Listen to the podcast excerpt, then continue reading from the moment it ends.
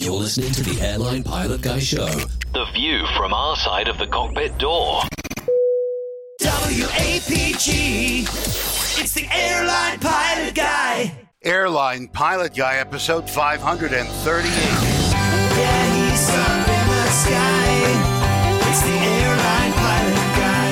Hello, you're listening to the Airline Pilot Guy show, the view from our side of the cockpit door. With your host, Captain Jeff, broadcasting live from Studio 1A at former APG headquarters in Roswell, Georgia. Today's show is recorded on the 25th of September, 2022.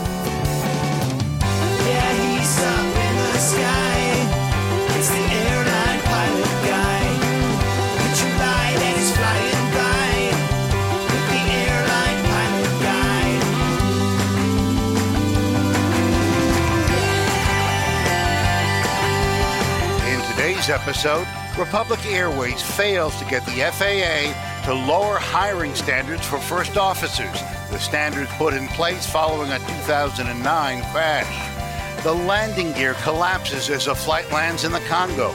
More news, your feedback, and today's plane tale. So get all settled in, tray tables and seat backs in the upright and locked positions, electronic devices powered on. I'm Radio Roger, and Flight 538 is ready for pushback. That he is, Radio Roger. He's an award winning TV and radio reporter currently at the number one all news station in the nation, 1010 Wins in New York City. Welcome to the Airline Pilot Guy Show. It's an aviation podcast covering the latest in aviation news and answering your great feedback. I'm Captain Jeff, a pilot at a major legacy airline based in Atlanta, Georgia. And joining us from his studio, in Hartford, Hereford, and Hampshire. professional photographer, former RAF, RAAF fighter pilot, retired Airbus A330, A340 captain for Virgin Atlantic Airways, now a Sky team member. It's Captain Nick. Well, lovely to be back on the show, Jeff, after a suitable period of mourning for our dear departed uh, Queen. Uh, we now have a king in charge. Can't wait to tell you all about that. Long live the king! He And- shall, I'm sure. Yes, and also joining us from his home studio in Carrollton, Georgia. He's a pilot at a Part 135 charter company. He's actually really so much more. It's our good friend, big APG community member, Stephen Ivy. Hey, everybody. Hope everyone's doing well. We are. I can't wait to get all caught up with you, Stephen. And Oh, yes, so many exciting things. He has so many exciting things. And also, a place to stand, a place to grow. Of course, from our studio in Toronto, retired financier and aviation enthusiast, spreadsheet master, and our producer, it's Liz Piper. Hi, everybody. Great to have Stephen on the show. Yeah, that's great. And That speaking of cool. great, let's uh, let's cover some great news, shall we? See you later, guys. Have a good one. All right, Liz.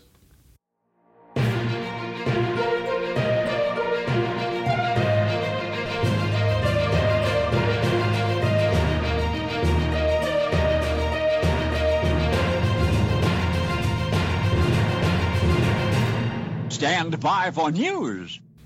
All right, let's start off with an update. Uh, NTSB and U.S. Navy will recover the wreckage of the DHC 3 turbine Beaver that crashed off Whidbey Island in Washington state.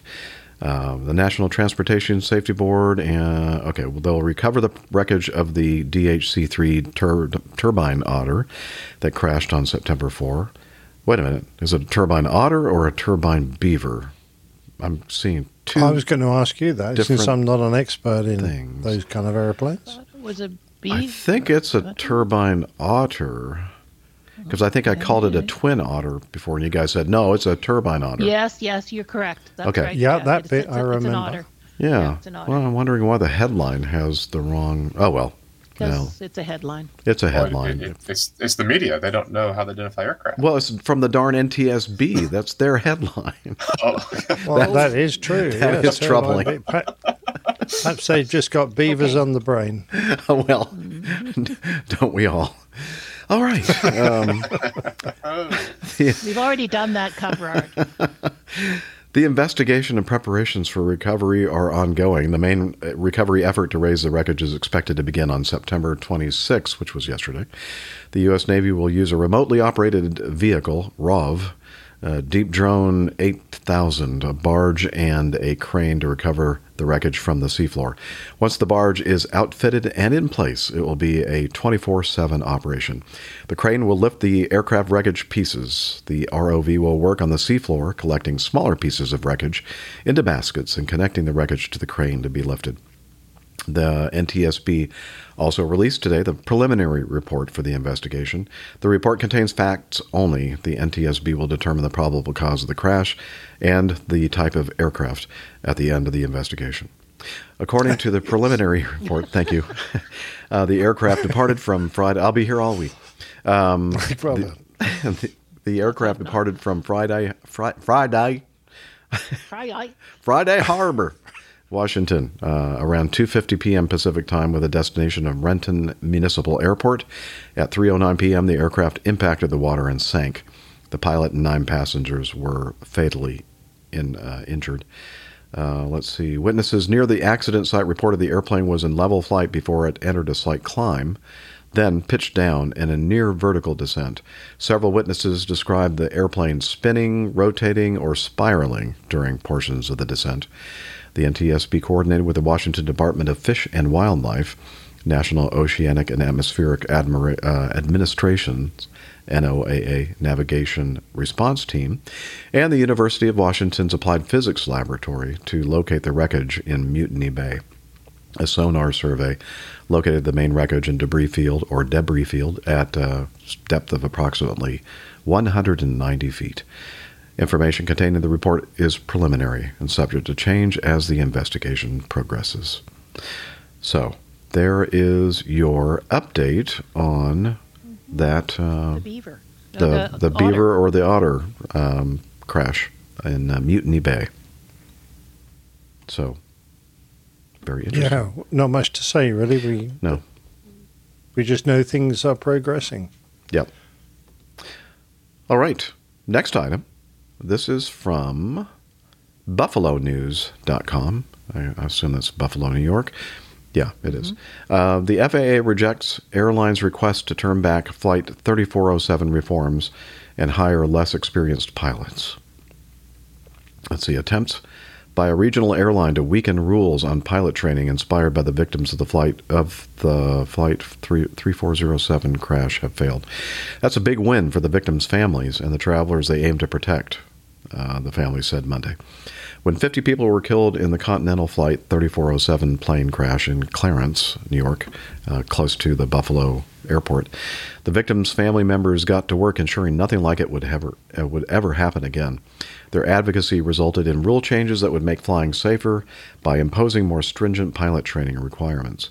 But their efforts were threatened recently when Republic Airways sought to gut one of its provisions and allow airlines facing a pilot shortage to hire co pilots with half the usual minimum amount of flying experience. But that move has been rejected by the U.S. Federal Aviation Administration.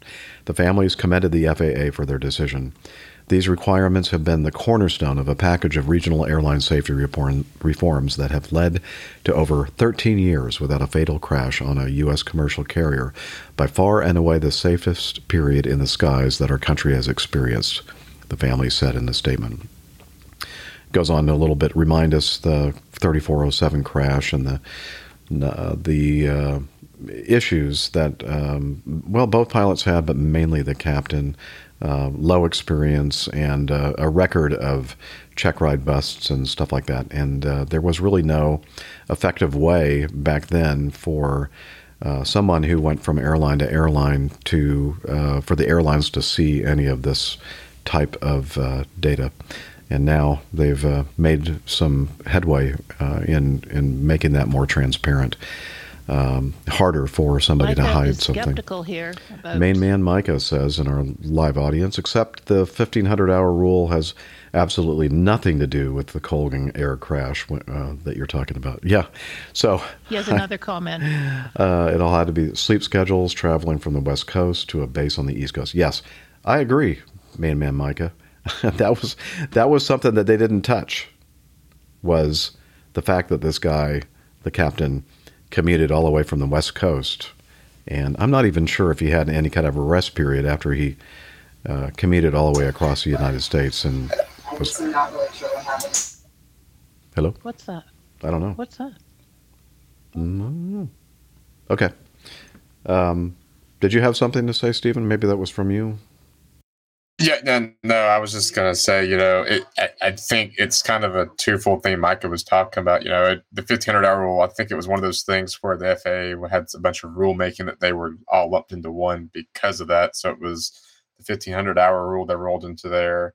Um, additional training about stalls and tailplane stall that really wasn't covered before then, and then like what you talked about, the additional record keeping that actually didn't take effect till like last year, I believe. Right, it took and a if while. that was the case, it would have prevented that Atlas crash from the FO that Hmm. you know um, broke the uh, connection link in the um, control column on that 767 that crashed in Houston. Mm-hmm. So, in all actuality, it really didn't do anything for anybody other than just cause people to do a lot more flying before they get to an airline, which isn't necessarily a bad thing. Right. I'm not saying that. It's just But it didn't I don't really think they focus on it didn't really, do any. Yeah, it, it didn't focus on what the actual problem was, which Right. is people commuting from the West Coast or from anywhere that are off duty, not getting paid to get to work, Mhm.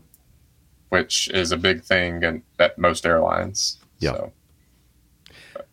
So, Now, you were someone who had to go through that 1500 hour um, problem to gain the experience to get your licenses. uh, Um, yeah, You've got an ideal perspective to look back on this and say, was this a reasonable thing for Republic to have asked for? Uh, what do you reckon, Stephen?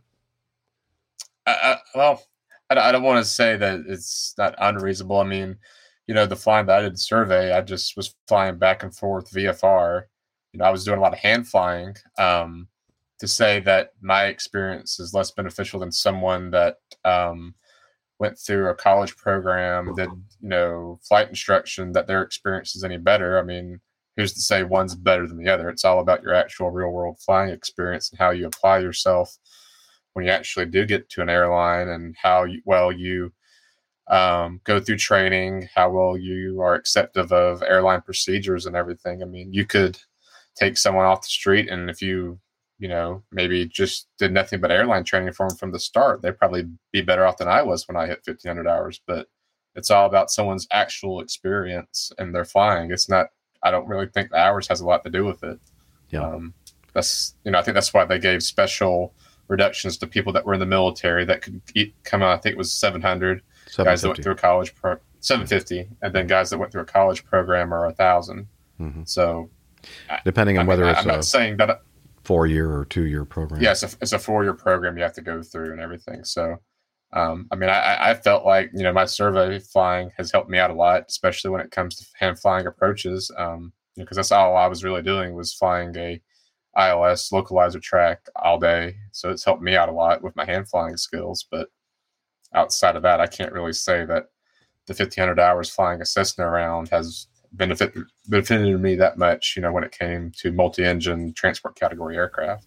hmm So I think The, there's a lot the of other thing is they they wanted to replace the 1500 hour limit with a course that would have reduced the flight experience to the same as someone uh, who was ex-military, uh, Jeff. So I'm I'm I know what our training was like. Uh, do, could do you think Republic's proposed uh, training scheme would really have produced someone of the capability of an ex-military pilot? No, I think that they're more impressed with their own training program than they should be. Um, I'm sure it's fine, um, but uh, to slash the 1500 hour requirement in half just because you go through their uh, special program, um, you know, is is kind of uh, ridiculous in a way, I think. And I'm glad that the FAA said nope. Now, I think we should continue to look at that whole 1500 hour rule, you know, completely, uh, honestly, but just making an exception to it because you go through Republic's streamlined uh, course, and it just uh, it just doesn't uh, make a lot of sense to me. Uh, and to compare the the uh, Re- Republic's Lift um, program with uh, military training is uh, is is almost too ridiculous to even consider. Um, I haul boxes in our live audience says the drinking experience of an ex-military pilot, Nick. Yeah, well, the drinking experience yes, well, definitely I is think that important. that arms you well for the civilian world. Uh, Yes.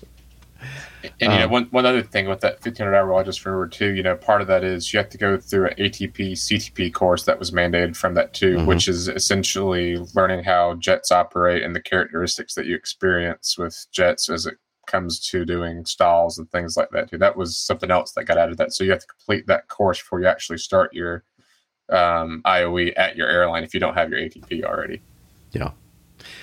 And I mentioned this before. We have a uh, one of our APG community members that uh, not only went through this program at Republic um, as a student, but he also was an instructor for that program uh, for a while before he left. And uh, last thing we heard from Louisiana Steve, uh, aka Indianapolis Steve, I'm not sure what he's calling his, himself anymore. He was a jumper dumper, like uh, Dr. Steph, somewhere in Iowa, I believe, or something, uh, somewhere up there, up that way. But uh, I asked him, uh, re, you know, about the hand flying, manual flying skills, automation, that kind of thing, and he said no. And they almost immediately just slapped the autopilot on, and hardly ever get any hand flying. And I'm thinking, well, why did why why did they want to do it like that? And they said, well, that's the way you're going to do. You know, that's the way you're going to do it in the airlines. That's the way they do it. So that's why we're teaching it this way. And I'm thinking, uh, I don't know if I would uh, do it that way. Someone's got the wrong end of the stick there. We we're trying hard to pe- persuade people not to do that, to do Right. the exact opposite and hand fly the airplane when they get an opportunity. Yeah, I agree. Yeah. Interesting though, the statistics, uh, you know, don't lie. It's been an incredibly safe period uh, for American carriers. Um, so I wonder what they put that down to if it's not down to the fifteen hundred hours. I don't know. I'm sure there are Listening many other APG. factors. Yeah, listening I'm to sure the there are, APG. Thank you, Liz. You're right. it's got to be it. Yeah, that's exactly right. That's got to be it. Okay. Um, let's roll on to this next one. Um, an accident in Equa, E EQA, UA, EQ, UA, Equa, Equa, B190 at Pointe Noire on September 19th, 2022. Gear collapse on landing. There's some pictures of it in our uh, video.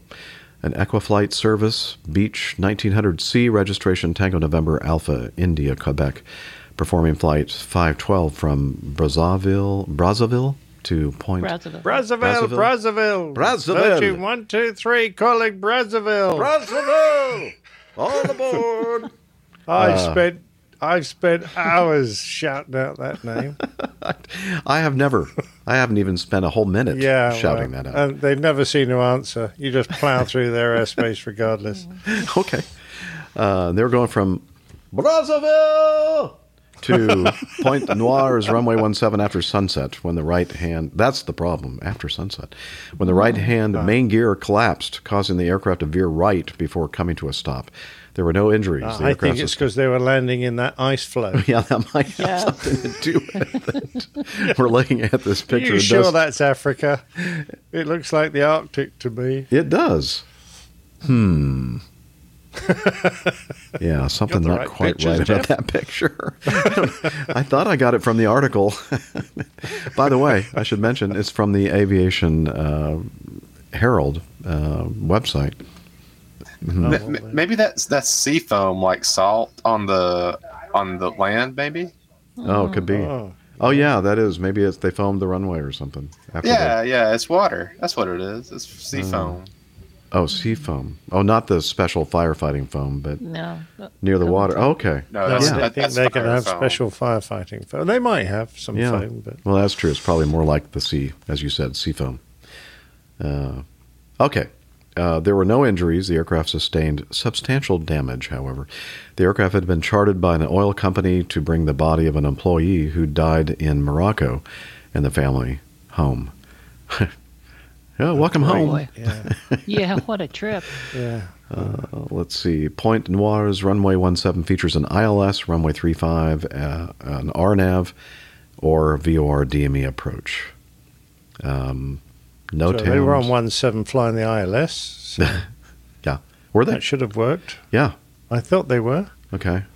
Let's see. Runways one seven features an ILS, and they landed on runway one seven Okay. with a tailwind by the looks of it, or certainly a bit of Oh, crosswind. Let's see. Well, at the time, it looks like it was, yeah, it was blowing out of the south and uh, southwest a little bit. 209. Oh, okay. I'm thinking of a different incident. Incident. We're about to come on to that. Sorry Okay. about that. No, yeah, that, that's a headwind. Yeah. Um, let's see. So that's right. So That we, is good don't know. maybe just um, a weakened m- main landing gear system. Maybe some hard landings in the past it just kind of gave out, gave up. Uh, we don't know really much else about this, do we? We'll see if we can find out I'm more glad later. no one else was injured. There was one dead body on board, but I think they got on I board think dead. it was already dead. yeah. Does that count as a second fatality? yeah, well, Already double dead? the, the, only the autopsy will tell. Oh, well, it's, it's good that we can have fun with people who have died. That's, that's us. That's us. Sorry about that. well, well, you know, people are going to have fun with us when we're dead. So That's true. They, That's they, true. they will. Yeah. We They won't expect will. anything less. No, Very disappointed if you don't if make you fun. can make it to my wake, you'll find a barrel of beer. Free barrel of beer is going Ooh. to be Laugh track at the funeral. Hey, not that I'm hoping that you'll be gone soon, Nick, but mm, what kind of No, beer? no, but that's 188 pints of free beer. Cheers. Cheers. Okay. I'll drink to that. Okay. Uh, next Andy, item. Your video. oh, I'm sorry. I thought you were saying my video was uh, acting up. No, no, no. I got you. Okay. Play the video, Jeff. Um, here we go. Should I uh, play turn it up a that? Okay. I'll put that while I'm talking about the uh, uh, incident. Is it this one? Add to stream. Nope, Mm, nope, nope, nope, nope, That's the wrong one. Nope. okay. It's the one right next to it. I'll Thank put it in. Oh, okay. Go ahead. Put it in and make sure the volume's kind of down low. There you go. Okay. Uh, from the Aviation Herald, an Air India Express Boeing 737-800, registration Victor Tango Alpha X-ray Zulu. Uh, you might want to play it again. That was short. Performing Oh, flight short. 442 from Muscat, Oman to Kochi, India, with uh, 145 passengers, was accelerating for takeoff from Muscat's runway 8 left at about 11:35 local time when the crew rejected a takeoff at low speed, about 40 knots over the ground.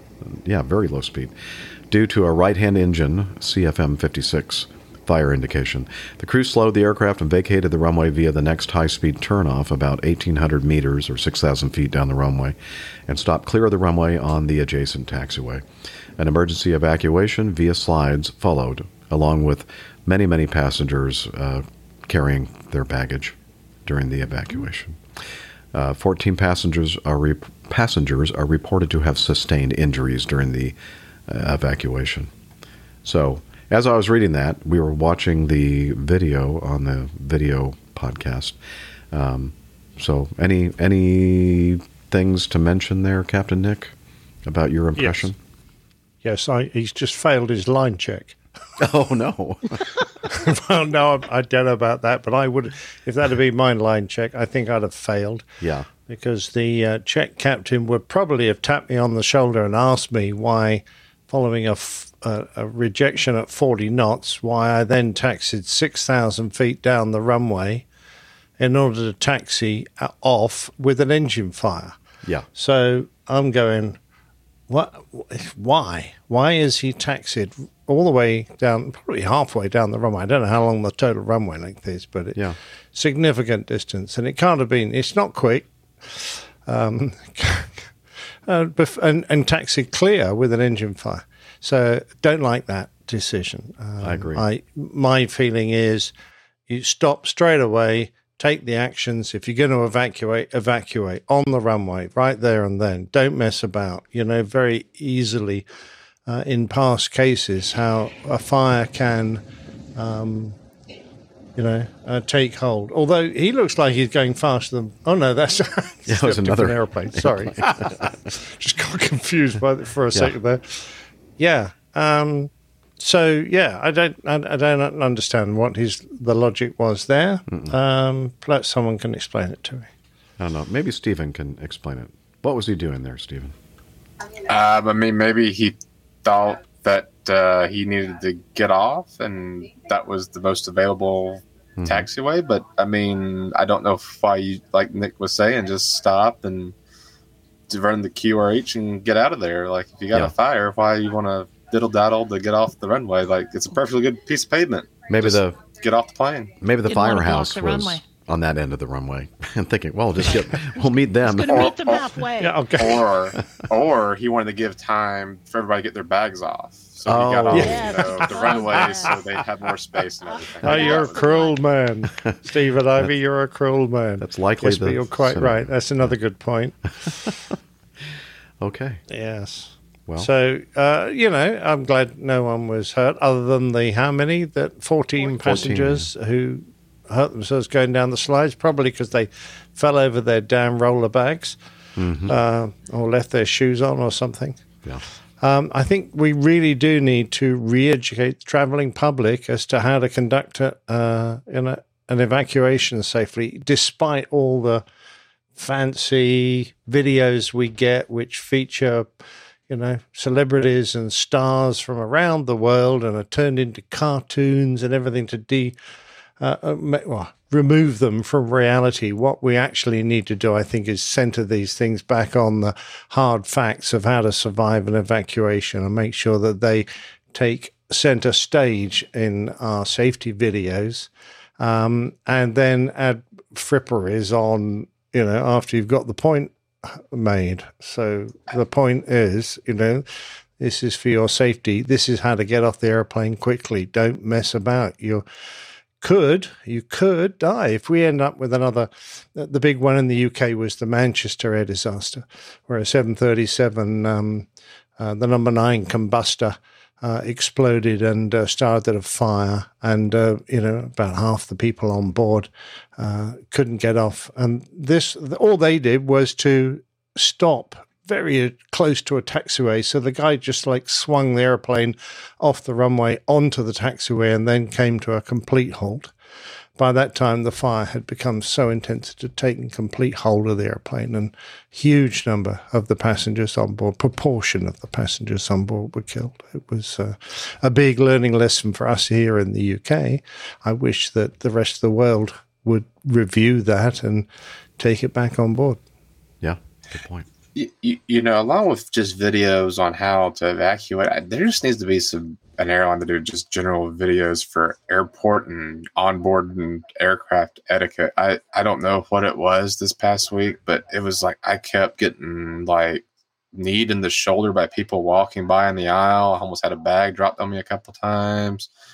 And then just I don't know, it's like the general public just has forgotten how to behave as a decent human being in in an airport, or maybe it's just me, or No, is it it's true. Well, more I, than me? I, it's like the, the social media even seems to be an amplification system for bad manners right now because as soon as you see someone being recorded who's displayed a you know had, had a meltdown or whatever uh, it, it's so many other people see it and there's got to be a proportion of people who now think that's normal behavior and and copy their you know, really poor behavior. I think it would be really nice if we could see videos of people being really pleasant to each other to re educate the public on to what is acceptable. But there you go. I'm an old man, so don't listen to me. No, well, I'm an old man too, and I agree with you 100%.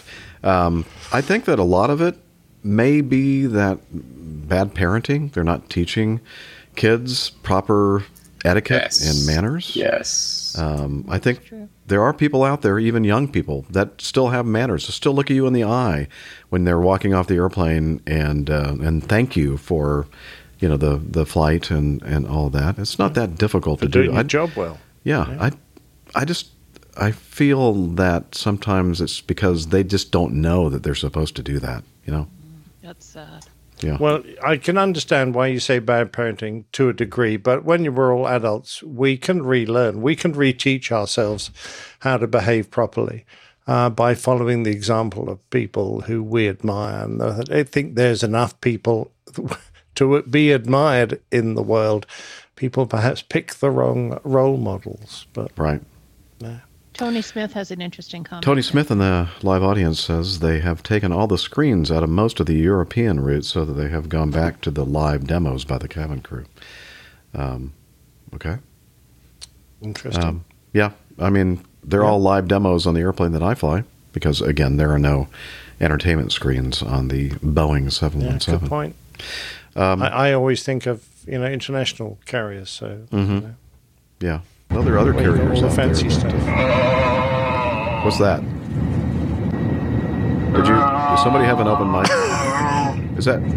Is that Marcy, Stephen? Someone on this flight. No, I don't think so. Seems to have Yeah. broken into the Okay. So, um, let's hear some more of that. I guess not. Here we go. Okay, so I'd hope to have a little bit more fun with that. so um, I heard this somewhere. Um, I, I don't recall now where, uh, but apparently uh, it's just American Airlines, as far as I can tell. Um, and uh, certain flights in the last half a year uh, on the PA system, they're hearing these sounds, these noises. Here, I'll start from the beginning again.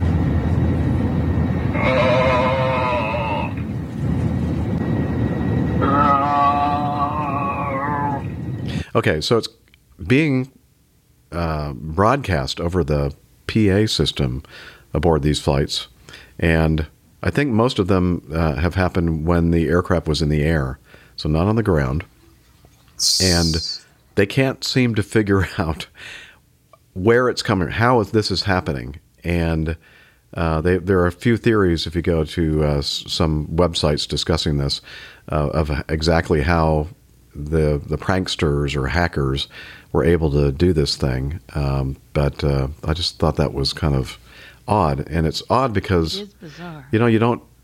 I don't think any other airline has experienced this this problem, but American Airlines. I'm wondering if it's some just very very smart, um, you know, IT person that works on the in-flight, you know, music or Well- in, in-flight well, entertainment systems or something. What? Go ahead. But, but that's an independent system from the PA. That's the PA Mm-hmm. system on the aircraft, though. So my guess is it's the same guy that does the meowing on guard, and he just doesn't know how to use the RTU, and he's just bumping the PA switch. but that's that's that's my guess. It's the same guy that uh, Well- not only does a meowing but also guard. Uh, there's a uh, an annual conference in the United States, I think, where hackers get together, and I'm trying to remember the name of it. Oh, Black something Hat. Red like- Hat. Black- Black Hat, white, yeah, white yeah. hatter. And for years now, there have been a number of hackers that claim that they can hack into various aircraft systems, uh, and uh, they they claim that everyone's of course concerned that they will be able to make an airplane turn around, land, take off, do something stupid. But of course, uh, there really is no physical connection between anything on the aircraft and the flight control system. So that's incredibly remote. But the vulnerable area are the the entertainment systems, which includes the PA. Uh, and if you've got Wi-Fi uh, connected uh, through your entertainment system that the passengers can access, there, is a back channel possibly where you could um, gain access to the PA system. Uh, it's not a, you know, it's it's a flight safety system, yes, but it's you know, it's not it's not one that we would associate with the stuff the pilots do on the flight deck. So it's not necessarily going to have the same firewall um, as the rest of the aircraft systems. Uh, I'm just thinking uh, off the back of my fag packet here, if I smoked, but I don't. Um, that uh, th- this this might be uh, a hacker who's managed to get into this area. And the fact it's only one airline, I'm going, well, okay, if he's hacked that code, then that it might be restricted to that airline. But if I had managed to gain access to the PA system by hacking it, I wouldn't just make that noise. I'd do something really funny. like farting. I mean, I'd do or something epic. you know, I'd, I'd you know, yeah, yeah, exactly. I'd try and I'd try and do an advert or something. You know, uh, and and well, you try and make some mon- mon- monetize it perhaps, or, or Yeah. certainly make it sound better than that. So Yeah, just I drop don't your know. handles. Yeah, just drop all I your mean, social it- media the chances are that perhaps someone's just uh, found a way to reach round to the cabin crew's PA telephone thing and just grabbed it and making a few silly noises and then hung up again. That would be my guess. That would be very a very simple ep- explanation, but I think that uh, some in-depth articles regarding this have said that uh, that they have like ruled that out because they saw where all the handsets were and they were still hearing the noise. I don't know. I'm not sure what the heck is going on, but thank you, John uh, Motazetti, Motazetti, uh, who sent that in. Uh, he's the CEO of SNC Squared, a network doctor company. Cool. We have CEOs listening to our podcast. Amazing. Thank you, John. A network doctor company. Yeah. So, you know, you, you here we always want to make sure that we are uh, in the uh, the doctor is in the network. I don't know if that has anything to do with a, a network doctor company, but Ah, So I'm he- just thinking, is he a, a medical doctor on the networks? know. I'm assuming. Or Uh, is he someone who wants to doctor the network? Oh, oh. So You're saying that he's the one that's responsible for this. Well, he is doctoring be, doctoring 'cause that he's saying, "Well, I've got the cure for this." yeah, I, I can stop people hacking into your PA system. Ah, we're on to you, John. he's just he's just played us, I think, on this on our on our that show. could be. All right. Anyway, I just wanted to make sure that we uh, got that in there, and thank you, John, for sending that. And So the uh, actress to the bishop. One E. okay, uh, one E. This is uh, accident. Uh, a an aeronaves aeronaves TSM Swearingen SA two twenty seven Metro Third. Uh, not Metro 3 registration uh, X ray Alpha Uniform Mike Whiskey performing freight flight VTM 717 from Saltillo, Mexico to Laredo, Texas with two crew. Departed Saltillo's runway 35 or 35, reaching about 800 feet above ground level when the crew needed to initiate a forced landing in an open field north of the airport due to problems and vibrations with the right hand engine and loss of power. The aircraft touched down about 4,500 meters, which is 15,000 feet, or 2.4 nautical miles north of the runway end. The crew was taken to a hospital as a precaution but was released without injuries. The aircraft sustained substantial damage. The crew reported there were problems with the right hand engine. Uh, it no longer responded and began to vibrate. Authorities report the aircraft was airborne for about three minutes. Both occupants escaped the forced landing without injuries. And then we were looking at some of the um, the pictures in the uh, uh, video uh, regarding this uh, accident. Yeah, it did a lot of damage, substantial damage, I would say for sure. Um, yeah. So I, I'm I'm curious, what kind of carrier would this have been? It is a Mexican cargo carrier, and I believe they transport car parts because I've seen the Metroliners around the Oh, U.S. okay. pr- or especially around the south southwest do pretty good bit. So my next question is, what are the regulations with regard single engine performance for this Metro Three? I, I, I was sitting here trying to figure that out too, Nick. I, good man, good man. Carry yeah. on. Uh, yeah. You- know where I'm I just- going with this, don't you? yeah, because it, I, I don't know if that particular model of Metroliner is transport category or not. That it would need that single engine performance because I, I I'll have to look. I- I'm not sure though. Okay, all right. I don't know. It's a shame that it only managed three minutes though after an engine failure. hmm yeah, it's kind of odd. Odd that they couldn't at least maintain altitude. Of course, it looked like they were in a little bit of a valley there. So That's a I'm- San I'm not Antonio sure sewer pipe, yeah. that. Yes, Liz. Uh, she said uh, it, it is a San Antonio uh, sewer pipe, uh, the uh, Swearingen uh, Metro. Um, that's the uh, a nice little uh, complimentary nickname. Um, I haul box. Now, oh, Jeff, I Haul in your, Boxes has a not quite so nice um, name for it as well. I've already done a uh, um, Yes, he a did sewer that. pipe um, Yes. show Yeah. title.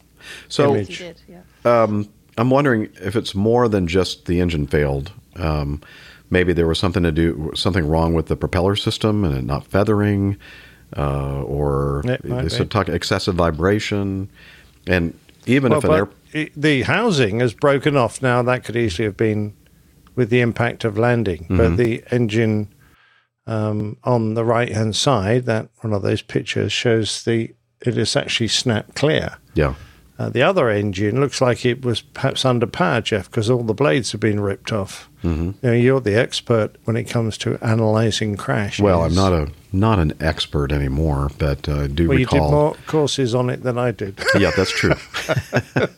um, usually, what you look for are the uh, you know the like the blades and the curling uh, kind of a pattern on the blades, whether or not they were producing power or not. And but the blades are pretty much gone on that on yeah, that they've left all side. snapped off. Yeah. Yeah, so Perhaps can't really that's the tell. problem. Perhaps his blades were a bit short. yeah. They need to be longer blades. Maintenance issue. Okay. Uh, I haul boxes in our live audience says metros have a history of flipping over after engine failures. Not entirely Yeah. why, entirely sure why though. Go ahead, Stephen.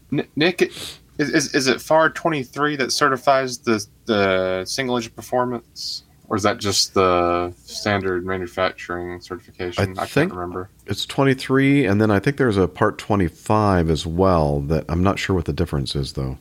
Yeah, so the the Model Three was just certified with it looks like FAR twenty three with some special amendments to it. So uh, that's all, and then FAR thirty six, which was looks like an updated regulation. But Where's Miami Rick when you need him? uh, yeah, that's what I was sitting here thinking. I we'd have listened to him for half an hour and we still wouldn't know the answer. Are we still? yeah, exactly. And we just like, well, just like nod our heads, like, uh huh. yeah, well, Okay. we'd have yeah, we'd have been asleep. Anything else to add? But it's just a shame that uh, you know. Okay, I understand you get an engine failure, uh, you know, vibration, whatever, and it's nasty. But if the other one's still going, uh, Mm-hmm. three minutes staying airborne is not very long. yeah. Maybe they were overloaded with car parts or something. Yeah. Overweight. See that? Well, yeah, that's what I. that I Yeah. As soon as I go, all right, they're from a, a country probably not renowned for its uh, levels of uh, flight safety. Um, I think possibly that. Mm-hmm. Um, Laredo, isn't that where the singing cowboy came from? It could be. Which one? Okay. Texas I don't know. I'm, assuming, I'm assuming Jeff knows because he was like Oh. brought up singing, Um, and he's Yeah. a bit of a cowboy. yeah, I'm a little bit of a cowboy, and I, you know, um, my my expertise is in cowboy songs. Apparently, no, Ah, that's yeah. not true. Well, Don't know. perhaps perhaps uh, Liz can look up the cowboy. Or actually, we've got Main Man I'll Micah in the I'll Okay. chat Liz room. is looking He'll it up. She's on it. There's a cowboy song f- about Laredo. Laredo. I know there's one about um, El Paso. El Paso. Oh, There's the gotta be Streets a of cowboy Laredo. song There you Laredo. go. Perhaps you Streets can sing us a bit of that before Very the end of the show, history. Jeff. As I walked out in the streets of Laredo, as No. I walked out in Laredo one day. No, uh, that's not it, Liz. Streets, Streets of Laredo by Oh, Marty what was she trying to get you? To Is it really? Oh, Yeah, Streets of it sounded like you were saying "No, no, no, no, no, no, no, no, no, El Paso." Um, so I don't know the words. Anyway, Well, anyway, I don't know the tune, obviously. yeah. Okay, so you were using the, that tune. Okay, gotcha. Yeah, yeah. I don't know. So all I'm suggesting is that there were cowboys coming back to Laredo, and they were probably singing a lot. Yeah, And saying you yeehaw. go. Better Who say knows? yeehaw, not Jeff. Just yeehaw. Okay, there. you were saying yeehaw a lot, uh, which would be like this. yep. They're the boys. Okay, with a Mexican accent. let's move on. Um, next item, uh, last, no, not last, almost last item in our news segment. An incident, a swift Boeing 737 400 freighter on behalf of West Atlantic, Sweden, registration Echo uh, Charlie, November Lima Sierra, performing flight 5745 from Par- uh, Paris, Charles de Gaulle to Montpellier, France, with three crew, landed on Montpellier's runway 12 left, but overran the end of the runway and came to a stop with the nose gear already in the water around 200 meters or 650 feet past the runway end. There were no injuries. The aircraft received minor, if any, damage, but was wet. No, but was immobilized. uh, the airport reported the aircraft's front part, the nose, is partially submerged in the Latang de Maguao. I don't know. How do you say that? Which, La tongue which is de a demoiselle. really good way to treat the avionics bay, which No. is the bit that's underwater. Yeah. nothing nothing that you can hurt up there, you know. No, nothing at all. Nothing electrical that's going to really get wrecked. Well, um, let's see. The runway, 8,530 feet long by 14. I guess that's um, meters, maybe, width. That's interesting. They use feet for the length, but the meters for the width. that's Ah, it's uh, French for you. Oh, always trying to confuse us. Um, let's see. Winds were 360 at 21 knots. What runway was this? yeah. It- this, this is the one. This is the one with Oh, the I see. tailwind, or possibly with the tailwind. One, two. Uh huh. Runway one, two. Oh, yeah. and plus RA, which means heavy rain. Yep. Yep. With a- BR is what? Mist? Mist, Uh, yes, rain, barely yeah. raining. Barely raining. It's it's some French word that means mist. Yeah. Um, Ver- yeah, Vertical V's. Uh, VCTS towering scattered 800 Q. vicinity towering or th- thunderstorms in the vicinity. I think that's what that means. Yeah, there you go. 800 scattered, 1500 broken, 2000 I'm guessing overcast. nowadays it's been so long. uh, becoming 360 at 10. So it looks like the wind was starting to die down a little bit. But in, in Yeah. any event, as as Captain Nick makes the point, um, why are you landing on a runway with a huge tailwind like that? Yeah. That's not Uh, eight and a half thousand feet isn't bad. Uh, you know, it's Mm-hmm. it Well- bit well, depends. Well, so it, it's an asphalt runway that's not grooved either. So it's truly wet. So good. slippery. Yeah. Yeah. Maybe they were, you know, we don't know what kind of speed they were flying. You know, they might have been very or where they fast landed at. or where they touched Yep. down. You know, A lot of facts to come out, but Yeah. of course we're all suspicious of a, a bit of a float. Uh, you know, landing deep, uh, landing fast. Well, know, it, it's uh, oh, never mind. That's where, where they ended up. I thought that was 650 feet past the touchdowns. No, they ended up 650 feet on the wrong end of the runway. Never Yeah. mind. Sorry. yeah. part of the runway that's in the water. Um, The float plane base. the float. and they, plane- they did re- a reasonable distance off the end. It's not like they just trickle a, a few feet. They've got a reasonable way off the end of the runway. You might, if you're going to do it, Nick, you m- may as well just really do it. Six hundred and fifty. and Just fifty go. Why feet did you go for a swim? Yeah, Yeah, so they turned the eight and a half thousand foot runway into at least a nine thousand foot runway. In fact, nine thousand one hundred and eighty foot runway. yes. What wasn't there? Um, another seven three that went off in Jacksonville at Yep. Craig, and they No, it kind wasn't of did Craig. the same thing. It was Jacksonville. Uh, no, Cecil. I think. Oh yeah, it was the air station or Naval right, or that's right. Jacksonville Naval Air Station, whatever. Right on the water. Well, you can understand people going into the water at a naval air station. I mean, that kind Navy, of goes water. with the territory, doesn't it? yeah.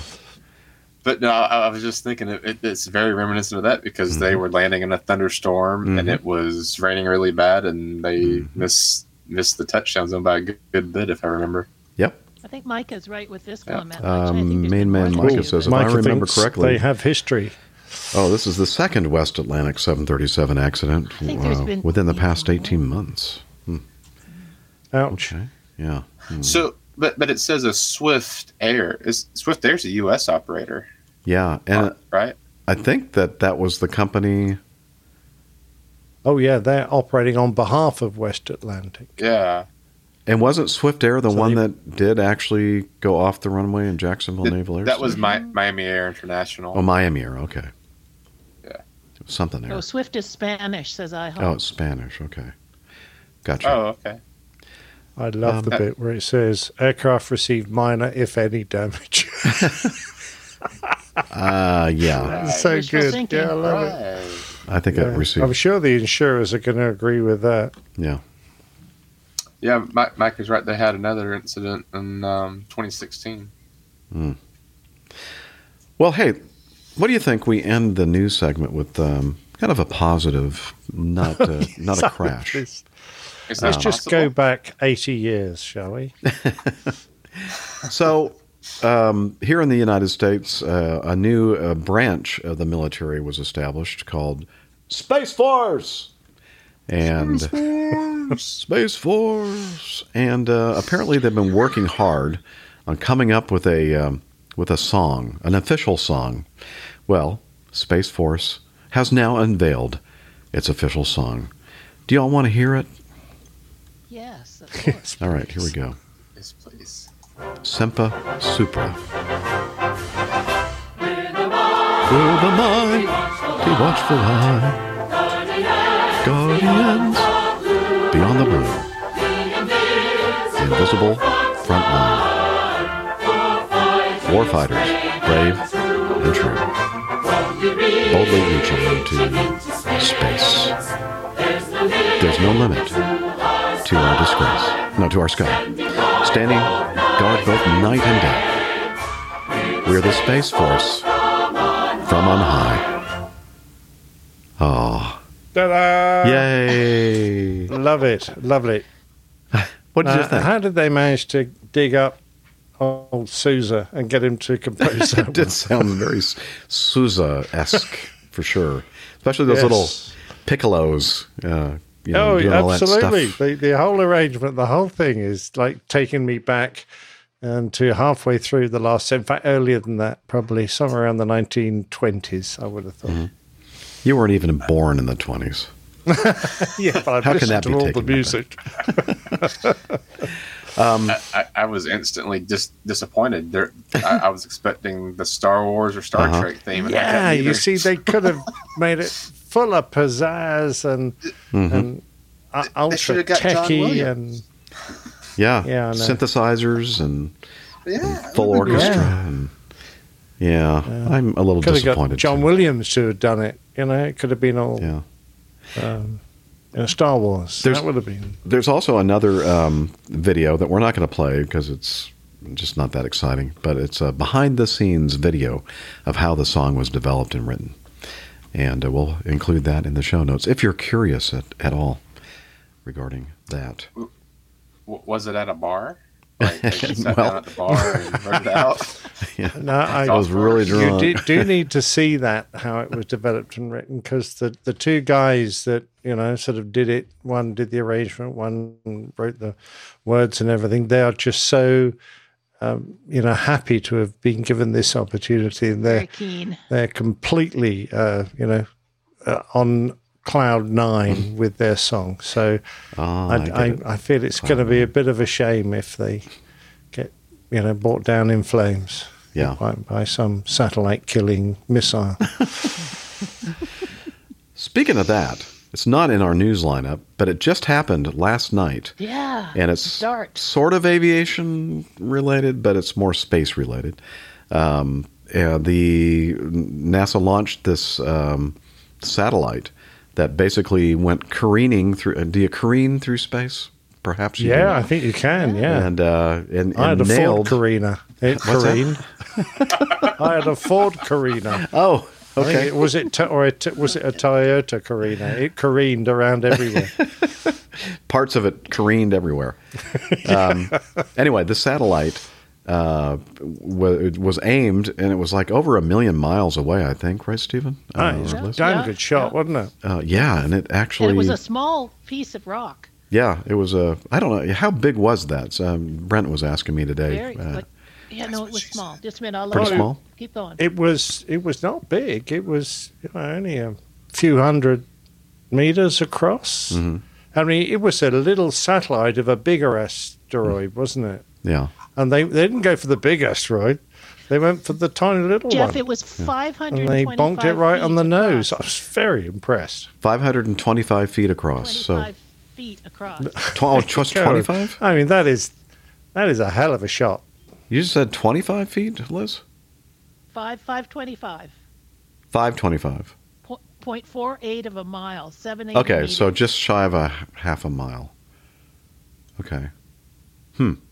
Anyway, I, I don't know. Have we heard anything yet? If it actually made any, uh, had any effect on the orbit of this thing, or is it? I think it, I think, I don't know. No, I have not Oh, heard I expect that. it's going to take a little while Yeah. for the data to come in.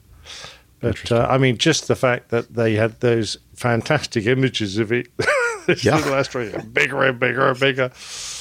I'm pretty sure that the I camera was to see a pair of eyeballs looking back out of the crater. Wouldn't that be awesome? "Ah!" like these little little here. creatures yes, jumping off. absolutely. Oh man! All right. Uh, I'm sorry. I just wanted to but mention a, that. a so fantastic uh, technological Yeah. achievement to have uh, you know achieved. All we need to do now is find out a way to detect these asteroids because you know now we know one's there and we can hit it. They're actually really hard to detect, apparently, hmm. and they get often get really close. Sometimes they go whistling past us, and we don't even know that we've had a near miss until they're already you know mm-hmm. they're already no longer a factor disappearing into the distance and then someone goes oh did you see that that one nearly hit us Yeah. so we need to also brush up on our ability to detect these lumps of rock Right. They, and I guess they're they're traveling very fast and they're very small. I guess it's pretty difficult to spot them until they're here. yeah a lot of it apparently has to do with how they're lit because a lot of it's still done optically there's no other real way there's no radar that finds them at, at a suitable range because if you're going to pile something uh, as small as a little satellite into one of them, you've got to hit it an awful long way away. And I think that's part of the, the trick is to uh, do what they did. They fired it out a very long distance where you something small can deflect it um, a fraction of a degree, and that's enough to cause a misdistance. Um, so that that is brilliant, but you've got to find it and know it's coming. And Looks like they're still get analyzing poke in if it actually diverted it. Okay. Yes, uh, Liz is saying that it looks like um, they are still analyzing uh, to see you know, whether or not it had any effect on its orbital track Trajectory. or trajectory. I love Thank it. I love what NASA does nowadays. You know, Honestly, what are we do tomorrow? Let's throw a satellite into a rock. Honestly, I'm thinking to myself as I'm watching this last night, this is going to be a horrible fail. It's going to go right past it. Whoa! Here it goes. A swing and a miss. well, um, exactly, because I mean, i it, we're not talking a missile here. It has to be a hitile. A Hittile. yes, Missing exactly. is is you could miss by one inch and you've completely failed. so close. So uh, when do uh, Bruce Willis and all them get ready to save us from that asteroid? They're not uh, that's going to hit Earth now because they. Oh, I don't know, but- Have you been Have you been watching Bruce Willis's roasting on uh, on Twitter? That's been doing the rounds. Golly, No. that's funny. That is absolutely hilarious. There's some uh, very funny people on that. Can't repeat any of it because it's all too rude. Oh, by the way, But it's I, I, very good. I need to mention this um, more often than I do. Um, when, if you're listening to the audio podcast, uh, you'll hear Liz making comments, and then I'll sometimes repeat them. And the reason for that is that uh, the folks that are um, watching the video that we're live recording, they cannot hear, and and the co-hosts can't hear her either. So that's why I end up uh, repeating. Excuse me. Bless you, sir. Ah, yeah, I have a little Getting to know allergy us. thing going on. Okay, time to move on to getting to know us. It's the time of the show we get all caught up with uh, what has been happening with uh, everybody between shows. And uh, let's start with. Um, I'll start with me because hardly anything happened really with me. Um, I flew a couple. Actually, uh, the house is for sale now. Finally, it's been uh, mm, about a week and a half ago. We listed uh, the home that I've been living in for 21 years, and uh, we're showing it to interested parties. And sometimes uh, I need to be away from the house uh, if I'm not on a trip, so that uh, you know you're just out of the way. You don't want to be hanging around and going, you know, what do you think? You like it? Huh? Huh? You like it? Um, so because uh, they didn't want me doing that, I thought. Um, well, they asked if I could like stay in a hotel that opening weekend of showings, and I said I'll do one better than that. I'll go and pick up a trip and uh, let Acme pay for my hotels and make some extra money at the same time. So I just returned from a three day, I was off a day, and then I went out on a Friday, Saturday, Sunday, and then back out on my normal uh, schedule scheduled trip on uh, Monday, Tuesday, and Wednesday. And uh, wow, that by by day six, um, I was like brain dead, even more so than normal. And uh, so I had four days off And you since got a that reroute last on your first trip. day out, and you had yeah. Oh, that's thank you, Liz. Um, so the trip that uh, I flew, I guess basically the day four of the six days in a row, uh, we were supposed to have a layover in Tulsa, a big Tulsa meetup. We've been talking about it for weeks now, and uh, we were going to have um, several people were going to be meeting up with us in Tulsa, Oklahoma. And guess what? We had a little bit of a hiccup, a little mechanical glitch, and uh, it wasn't really that long of a delay. And uh, we're not really sure, Brent and I aren't really sure exactly why they ended up having us do another thing instead of doing the um, the Tulsa trip and the Tulsa layover. But you know, you, you can question it all you want, but it's not going to do any good. You're just going to do whatever they tell you to do. And so that three day, three leg day turned into a four leg day. Uh, the last two legs were just up to Knoxville, Tennessee, and back to Atlanta. Pretty short. And uh, the good part of it, it was that we ended up um, having a domicile layover. So I was I was there in Atlanta for and only one 18 flight hours. to Dallas the next day. yeah, and only one flight to uh, Dallas Love Field the next day. So, uh, in that respect, it, it was it was nice. But I was so disappointed because I was so looking forward to uh, meeting up with our our uh, Tulsa, Oklahoma folk. But we'll be back for sure. We'll do that meetup um, at a later date. But um, anyway, I did have a meetup though.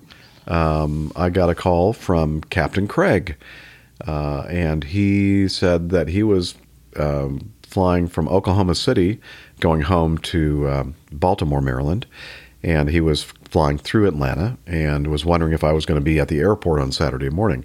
Again, it was one of those situations where I wasn't flying, I didn't have a trip scheduled, but uh, I needed to be out of the house because there was a showing scheduled. And I'm thinking, hmm, I could just drive down to the airport and meet you for breakfast. So that's what I did on Saturday morning. Got me out of the house, and then even better, got me a nice meetup with one of our great APG community members, Captain Craig. Uh, he's out in um, Altus, Oklahoma, uh, going through some training on the C 17. And I think he just finished his Sims, and I think that he has a week or two off, and then he's going to go back and start the flight, uh, actual airplane flight training portion of the uh, training. So it was really great to see you, uh, Captain Craig.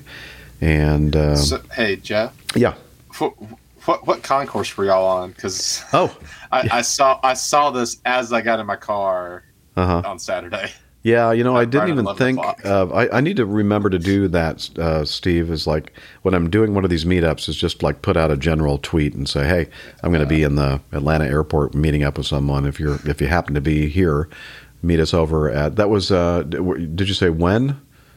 Y- y- Oh, where were y'all at? Oh, what concourse? We ended up going to the uh, T concourse at uh, Okay. Pappy's or Puppy's, little Cuban Oh, place oh, for okay. some Yeah, that breakfast. place is good. Puppy, not your dog. It's a. Well, here she comes. Oh, okay. Anyway, um, yeah, that was uh, that was it. eh? Yeah, uh, not not a lot going on with me, and uh, let's see, Captain Nick. Um, Yeah. You mentioned it at the beginning of the show. Uh, and in the background um, of your video shot right now has a, a beautiful uh, shot of is that Windsor Castle? Uh, yes, it is most certainly. And uh, so, why, pray tell, would you be showing us uh, an overhead view of Windsor Windsor Castle? Well, I am hoping, considering the coverage had to be at least a fraction of what we saw in the UK, that everyone will have heard. The sad news that uh, uh, our monarch uh, passed away, Queen Elizabeth II, uh, and we had the most, um, you know, touching and remarkable period of mourning uh, for her, and people have probably had a um, enough of it now because it here in the UK it lasted about twelve days, and and it was more or less just wall to wall. Um, but she was a remarkable lady, and uh, I think she deserved the attention uh, that she received um, because as a head of state, um, you know, she was uh, almost unique in her ability and her length of service and uh, her knowledge and um, you know she's just an incredible lady. Um, so this is of course uh, windsor castle. We flew past it every time we did an approach uh, on the easterly runways at heathrow because generally speaking we only ever land on nine left which is very close to windsor castle. So uh, you know this was one uh, lovely day when I was uh, making a morning approach and uh, perfectly safely we took a picture out of the side window of Windsor Castle as we went by. And um, the, I'm going to try and duck down a bit. The chapel is at the, yeah, it's at the top of Windsor there, um, where she now uh, rests. And um, there you go. And there's the lovely round tower and um, you know you you all saw it all on TV. The um, uh, it it is uh, it was you know her much loved um, home when she was down south, of course, and uh, she passed away when she was up in Balmoral, which was her Scottish uh, residence and is the most lovely old castle up there in the Highlands, and uh, she loved it out there because it was so remote, and she had a real love of nature and the countryside.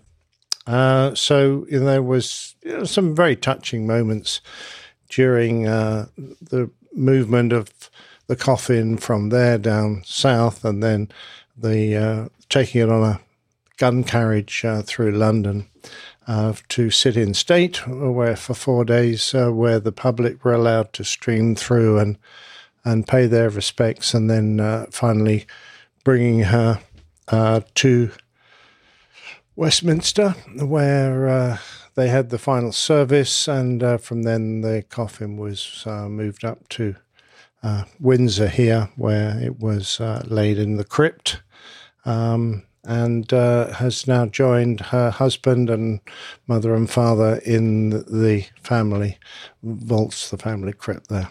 So it was all very touching and all very moving for those of us who are fans of the monarchy. And I quite understand not everyone is, uh, particularly those that have uh, shook off uh, the reins of uh, British um, rule um, hundreds of years ago now.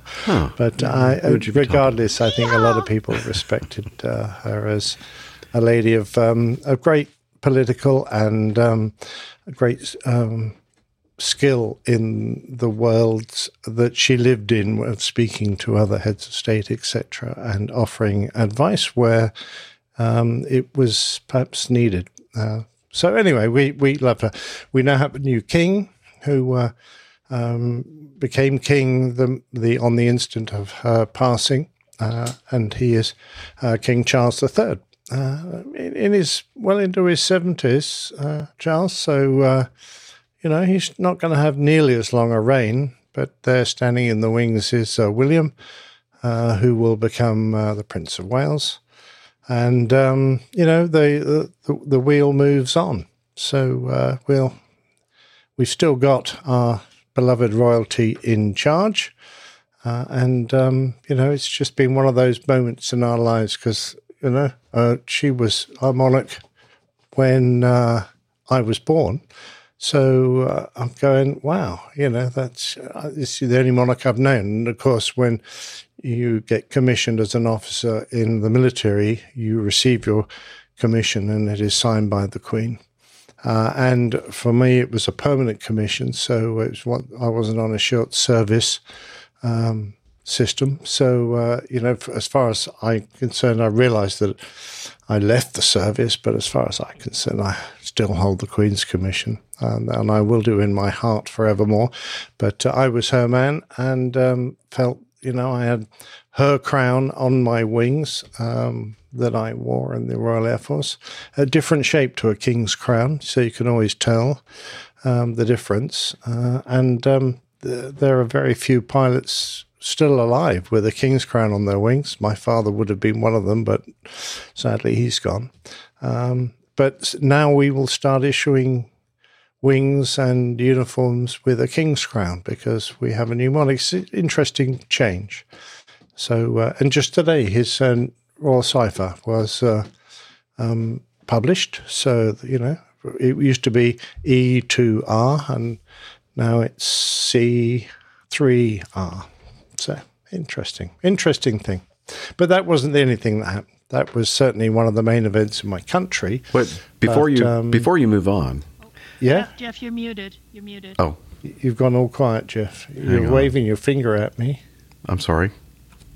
Ah, how embarrassing! You want me to stop? Nope, you're muted. You're, you're still quiet. I know. Jeff? Oh, he knows. Yes, Okay. you're muted. Well, is Jeff just having fun with us or what? I- Well, I, I, I thought he was, but All those brilliant things I was saying, and you missed so many. Just, I don't think I could possibly. Because you were muted. I know. I'm sorry. I never use the mute function in StreamYard except just a few moments. Just When you want to mute people. Yeah, and I'm never going to do it again either. Um, I was I was going to stop you from moving on because I want to say that um, the uh, you know you you mentioned uh, you know throwing off the reins of uh, of the monarchy and everything else, uh, and and of course you were alluding to the uh, the United States of America, um, but and I think you uh, you probably know this. I know that uh, Liz does as well. That we the citizens of the United States have a really s- strong interest uh, and fascination, Fascination. with the whole monarchy and, and everything, and they and and the media especially here, and uh, they they pay close attention to all these things. And I, because I love music, especially traditional music, was just blown away at the beauty of the uh, of of the. Uh, well, it wasn't even the funeral; it was just the uh, a service at the um at the Oh, at Saint St. Paul's. St. Paul's, Uh, Cathedral, Yeah.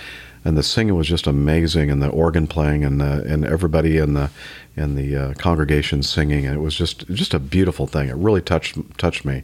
And the interesting thing is, I didn't. I never realized that small little detail that you just talked about with the Queen's crown and King's crown on your wings. I mean, I would never have known that. That's the first I've heard of this. So that that's No, it uh, all changes. Yeah, absolutely. The the Queen's crown is uh, is rounded, whereas the King's crown comes to a, uh, a sort of a point uh, at the top. So they're quite easy to tell under whose reign a pilot was awarded his wings. Um, so yeah, there's you know there's all sorts of those little things that uh, that change when uh, the monarch Royal changes. trivia. So. Um, you know, we'll we'll see the changes. They'll be they'll slow. They'll move in, but uh, all the tailors are busily. I'm, I've no doubt are busily uh, making sure they've got a supply of all the right uh, equipment to give the new military who are now joining the service uh, under um, uh, King Charles III. And during all of this, it, it forced me to look back on my, well, basically lack of historical knowledge of the Queen and her reign, and she was so young when she became Queen. Um, and then I stumbled upon this uh, broadcast that she made. It was a uh, not the first time that she had made a Christmas broadcast, but uh, or address to the uh, to the United Kingdom and the Commonwealth. Uh, but this is the first Christmas TV broadcast, And I read through this and I'm thinking, man, do we need somebody like this uh, again to say these words? Um, and she's basically saying that it's possible for some of you to see me today as just another example of the speed at which things are changing all around us. Again, this was in uh, what year was this? Uh, December 25th, uh, 1957, uh, the year before I was born. Um, and uh, because of these changes, I'm not surprised that many people feel lost and uh, unable to decide what to hold on to and what to discard. And this kind of is kind of rings true with what we're going through right now, um, as far as the monarchy is concerned. Uh, how to take advantage of the new life without losing the best of the old. So she's talking about these new these new um, technologies that we're experiencing. But it's not the new inventions which are the difficulty. The trouble is caused by unthinking people who careless, carelessly throw away ageless ideals as if they were old and outworn machinery. Uh, they would have. Uh, so, anyway, she goes on uh, at this critical moment in, in our history. We will certainly lose the trust and respect of the world if we just abandon those fundamental principles which guided the men and women who built the greatness of this country and Commonwealth anyway, so it's I'll try to uh, include a link if I remember in the show notes of this amazing uh, Christmas um, broadcast, Christmas TV broadcast in 1957. Anyway, so I just wanted to Yeah, kind of wise say words something. from such a young lady. Mhm. Because she really was young, uh, Mm-hmm. in the very early 20s when she took the throne. So, uh, yeah, and, you know, this is the sort of thing that set her up to be the admired person she is now. So, Mhm. you know, we're going to miss her. Yeah. Okay. So what that's What else has Nick been doing? yeah. What else have you been up to, uh, Nick? Yeah, so that's been the kind of background uh, of while I was away. I um dived away for uh, a week. That's why I missed a show. So my apologies for that, of course. But we went down to uh, Camber Sands, which is just a lovely beach area. Uh, not a salubrious spot at all, but um, pleasant enough.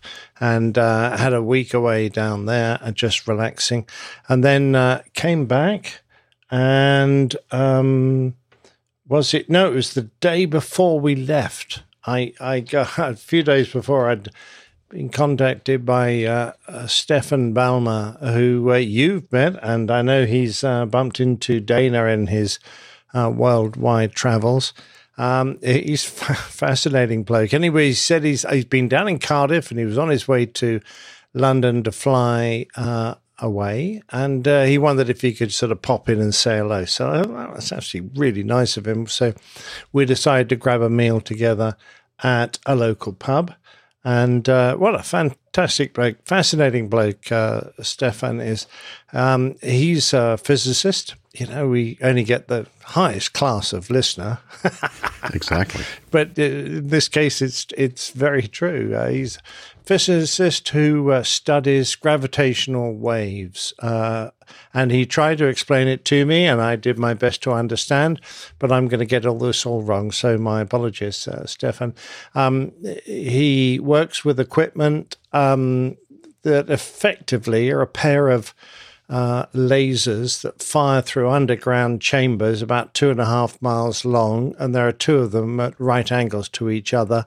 And as gravitational waves pass through these lasers, they minutely change the, I guess it's the frequency of the the lasers, which are very highly calibrated, um, and they can measure the intensity uh, and I guess work out um, where, these gravitational waves, what they are and where they're from.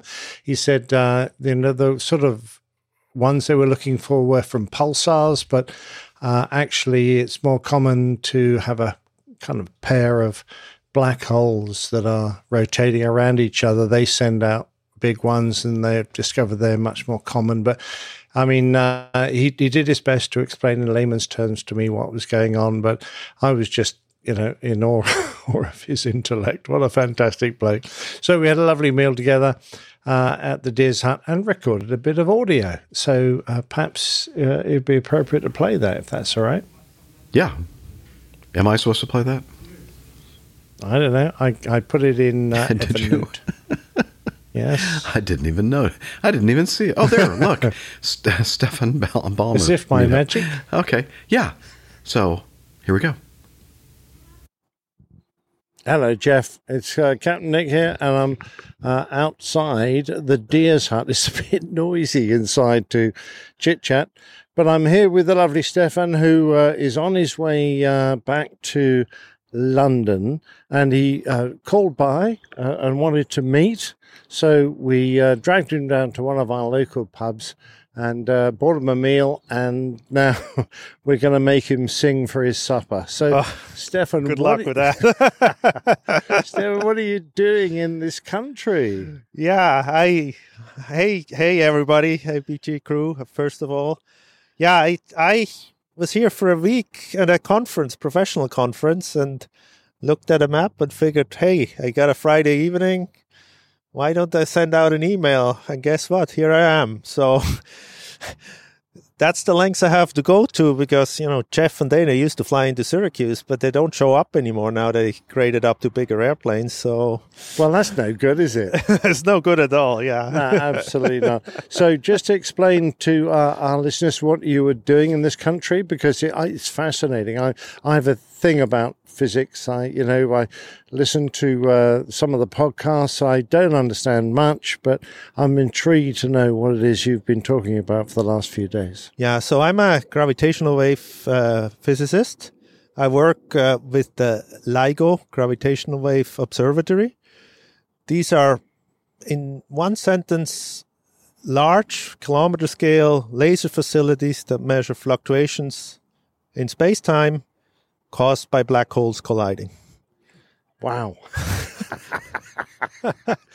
It Well- sounds like just a, a salad of fancy words, doesn't it? it, it sounds absolutely fantastic. I wish my job job description was halfway as good as that. So that has been uh, your job for how long? Well, yeah, I I've been with the project for over 20 years now and you know, way before we started actually seeing stuff. So, yeah, it's it's it's uh, I love this job. There's no question about it. Uh, but at the same time, uh, it also pays for flying, so that's perfect. Yes, of course. The real reason we're here is not to That's right. discuss discovering gravitational waves as they pass uh, through the Earth, uh, being measured by minute deflections in the uh, frequency of these laser beams, but actually, more importantly, you're a pilot. I am. Yes, I'm a pilot. I'm an instructor, uh, instrument instructor. I've never done this professionally. It's just all for the love of flying. And really, the instructor ratings I just did because I wanted to give uh, to the next generation again. Just for the love of it. Yeah. Well, that's a very good thing to do. I, I love that. But more importantly, you are building your own aircraft right now. That's right. There's too much time during a pandemic, and what do you do? You start building your own airplane. yeah, so we're we're about what is it? Seven months into the build of an RV-14A Van's aircraft uh, kit, and uh, the only question I have is why didn't I start earlier in my life? I absolutely love it. Uh, it's it's a fulfilling thing to do, and I'm the only thing is, I need to finish it so I can fly it. I, I, well, I'm sure the motivation is there because yeah. uh, uh, when you get it all done, it's going to be marvelous that first flight. I'm looking forward to it. There's no question. Yeah. No. So that that's in Syracuse in the United States, but you're originally from Switzerland. That's right. I grew up in Switzerland, and actually, did my first pilot rating was in Switzerland uh, back when I was 17. Here, Wow, wow, uh, and paid for by the Swiss military. two thirds of the of the cost was done by the Swiss military, and then they figured out my eyes are not good enough. Oh, damn! Otherwise, you could be an F-18 pilot like me. that's right. there I go. Well, I think your job is much more interesting, if you don't mind so me saying. sure. I was fascinated listening to you and talking to you about it, even though most of it went clean over my head. The one thing I did understand was you're a pilot and you have a love of flying, and uh, you, you started listening to the show uh, for what I consider to be quite an odd reason. Yeah, yeah. So I was at the time a summer I spent in Japan, and my Japanese is just not good enough to listen for an hour of drive to the observatory just to the Japanese radio. So I needed to listen to something for like 10 hours every week. And so I literally Googled for long aviation podcast. and what you know, Yes. here I am. I think that's absolutely brilliant. Well, Jeff, uh, we've consumed probably enough time here from uh, Stefan and myself, and back to you and the long aviation podcast. Yes, and put, put Syracuse back on your destination list. Oh, absolutely, yes. And thank you very much indeed, Stefan. Absolutely. So, longer is better, apparently. Uh, yeah, absolutely. Yeah, you only have to ask the ladies. By the way, if you go back to that last image, uh, that's uh, a free house. So if anyone needs a house, uh, they can have that for free. Wow. Uh, a free house. Oh, I'm in the market. Yeah. oh, well, there you go. You, it, it, it's it near Liphook uh, in England, but um, you know, uh, it says it's free. As long as you don't So- mind all the deer that are living there as well. Yeah. Yeah, that's true. Yes, it's a bit smelly, but um, Well, no, also, actually, the, yeah. Uh, I was just gonna say, is anybody else concerned with him, like you know, imploding the Earth with his black holes in this underground tunnel that he? Well, luckily he's not making the black holes. He's just Okay. measuring the gravitational Oh, just- results just of them. So, uh, Right, Okay. yeah, it's not like the Hadron Collider where they whiz around and everyone was terrified they were Okay. going to create a small sun or something down under the earth. But uh, well, no, I'll sleep better. he- I, I, I'm always uh, amazed when I meet someone of his intellect, and it doesn't happen very often because they're rare people. Uh, and uh, you can just tell that there's so much going on inside uh, the, his head, uh, and he can actually, you know, express it in a certain way. But eventually, of course, it's just going to go clean over the rest of our uh, intellect and um, uh, will get lost. So uh, it was lovely meeting you, Stefan. He's a, ever such a nice bloke, uh, and I'm no doubt a fine instructor. Um, because he has a great way of communicating. So uh, it was a pleasure, and thanks very much indeed for making the effort to uh, pop in, Stefan. Oh, and and I didn't buy the meal, by the way. Stefan insisted on paying, so uh, thank you, Stefan. He is a prince of a man. He is absolutely, and that's been about my uh, my two or three weeks actually. IHOL thanks. Boxes Uh, wants to know if Nick had a good That's birthday. it, all covered. Oh, Oh, did I've you have a some good pictures, birthday? by the way, from the RAF Memorial, Battle of Britain Memorial, which Mm-hmm. I'll have ready for the next show. Okay. And iHall Box is wondering if you had a happy birthday. On Uh, it was.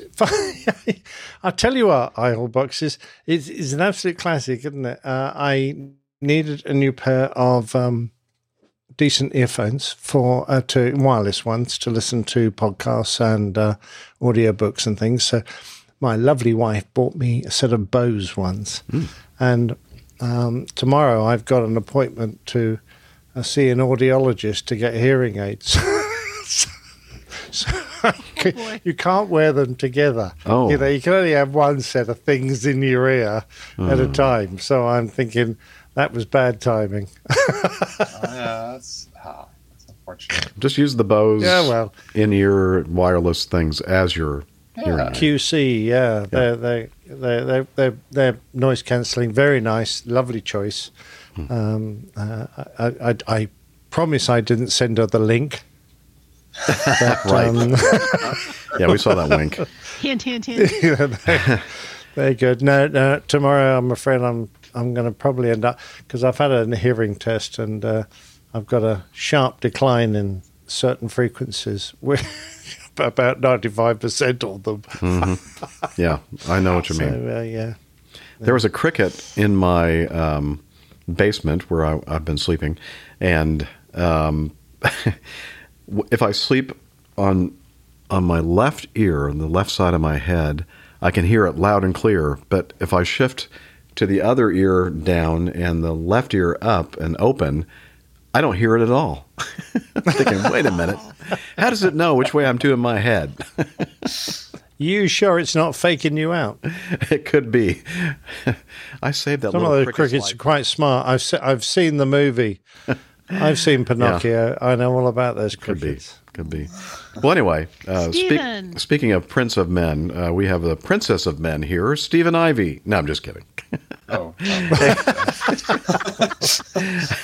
how have you How have you been, Stephen? Now, just quickly, uh, Stephen and I have known each other for quite some, and many people in the uh, uh, community know Stephen Ivy. And uh, Stephen asked uh, a couple of years ago if he knew that I wasn't doing a thing because uh, my airplane had just been retired in 2019, and was it 2019 or 2020? 2020. 2019, 2020. yeah. something like that. Anyway, I was not actively flying at the time, and he said, "Hey, you want to, you know, go on a road trip with me because I need to take my car out to Southern California." And we did a series of uh, road trip audios, and I'll hopefully remember to put a link right here uh, of the uh, series of road trip audios that we made on our way out from Atlanta to the West Coast, and it was a a very memorable trip, and uh, really was honored that you asked asked me to be your co-pilot, uh, flying or not flying, driving, at times flying uh, Yes. out to uh, California. So, anyway, um, so Stephen has you have a long history in aviation, starting with uh, was it starting as a flight attendant? Yeah, I, I, I worked for ASA for um, nine nine almost a year nine months almost a year back in Mhm. 2011 and um, the whole time I had everybody telling me that I needed to go be a pilot so um, I worked on that and I um, got hired on with the power company here and uh, An engineer. my, uh, bonus uh, project controls guy Okay, The but you have an engineering degree, right? no I have Oh, I thought you had an engineering degree. Okay. No, uh, no, no. Uh-huh. Um, but uh, yeah, I took my bonus check from there, got my private pilot's um, certificate, and then uh, every year after I got my yearly bonus from them, I'd go do the next thing. So I'm instrument rating my commercial. Um, bought a couple of airplanes while I was there. And um, one day I um, got told that I was going to get moved to a position I really didn't care to be in. And I decided that I was going to go fly for a living. So um, I found a survey job, uh, do an aerial survey. Did that for about nine months, and then um, after I got my hours in, I went over to uh, SkyWest, and um, I was there up until uh, about uh, March of this year, actually. And then what happened? Well, uh, in between here and then, uh, we had a pandemic. Uh, and then I got a desk job with, um, I guess I can talk about now. I got a desk job with Lockheed Martin out in um, California at the Skunk Works. Um, I worked for the um, facilities engineering group out there, doing the same thing I did for the power company, doing project controls type work. Um, s- still flying. Uh, matter of fact, I actually looked because I had to turn in some hours um, for some stuff, and I only flew 125 hours in 2020 just to Hmm. give you an idea of how slow things were. Um, but I also uh, managed to um, meet my wife while I was out there. so um, I met her, and then uh, we both, um, yeah, woo. Um, we uh, I, I moved back to Georgia in February of 2021, and then she moved out here in September and then uh, we got married this past December. Um, Jeff then was at the wedding as well as uh, Carlos. He actually DJ'd the wed- wedding for us. That was really fun. hmm Um, so having uh, now been married and having two jobs, and as well as a third with my wife's job, we kind of um, I had to make a decision on what I was going to do with everything, and um, I um, decided that I wanted to fly uh, still. So um, I put my upgrade in at SkyWest, but I had also um, applied for a 135 operator. Um, and the reason being behind it was the quality of life was a lot better than what I was getting at SkyWest. Um, I was commuting up to Chicago, riding the jump seat a lot, um, just not having a great time with the trips I got, and um, I just ki kind of burn out from the regional world. Um, I I just um, had a lot of issues with the company, with the staffing. I had a lot of trips that I didn't have a captain on, so they were all delayed. And then just really, it was the commute that was getting to me. Um, I, I was having to um, go up the day before the trip started, and then sometimes um, really struggling to get home on the last day. So um, I decided to go with this 135 operator, uh, mostly because they are uh, pay for my commute back and forth. It's on the airline. Um, I get the airline points. I get my hotel points. Um, they pay for my meals, and then um, I'm gone for um, eight days. Then I'm home for seven. Then go back out again. And then I got the airplane I wanted to. I'm in the um, Challenger 300 series, um, which is um, the newer version of the Challenger 601 series, which is what CRJ is based off of. Has the same FMS um, avionics system as the RJ did, so it was a really a super easy transition. Um, but I've, I've been there for I guess coming up on six months now, and um, other than that, um, my wife's gotten me into working out every day. I was actually went to the doctor today for my physical, and I, I had lost a lot of weight and I'm doing good. Besides that, and um, we've got a um, little one on the way too. They're due in um, March of uh, next year. Oh, So, awesome! Congratu- Congratulations! thank you. Thank you. Oh, that's exciting. Um, yeah, well, that's that's great. Okay, yeah, that's the first time I'd really heard your. ec- We, you know, it's been a while since we've got been able to get together, Stephen. Yeah, uh, yeah, yeah. and uh, to to hear about all that. So that's uh, cool that you're able to share. Yeah. Yeah, it is. Um. All right. Very good. Thanks for being here. Yeah, thanks for being here. It was a, kind of just a last minute thing. I had been uh, one of our uh, pieces of audio feed. I mean, pieces of feedback um, involve some uh, re- request for advice, and I'm thinking, well, I don't really know what kind of advice to give this person. Uh, who wants to remain anonymous? So I, I reached out to Stephen to uh, uh, perhaps um, you know help with uh, advice to this person, and uh, we were planning on playing the audio feedback that Stephen had recorded. Uh, thank you, Stephen, for taking the time out to do that. And then uh, just before the show, about an hour before the show or so, he said, "Hey, do you need, do you need any more hosts?" And I said, "Well." Are you interested? And he said, "Yeah." All right, all right. Well, then you can do instead of playing the recorded audio that you made, uh, we'll just hear your advice live during the feedback section. So Your cover art, your fabulous my cover art. cover art. Oh yeah, this now.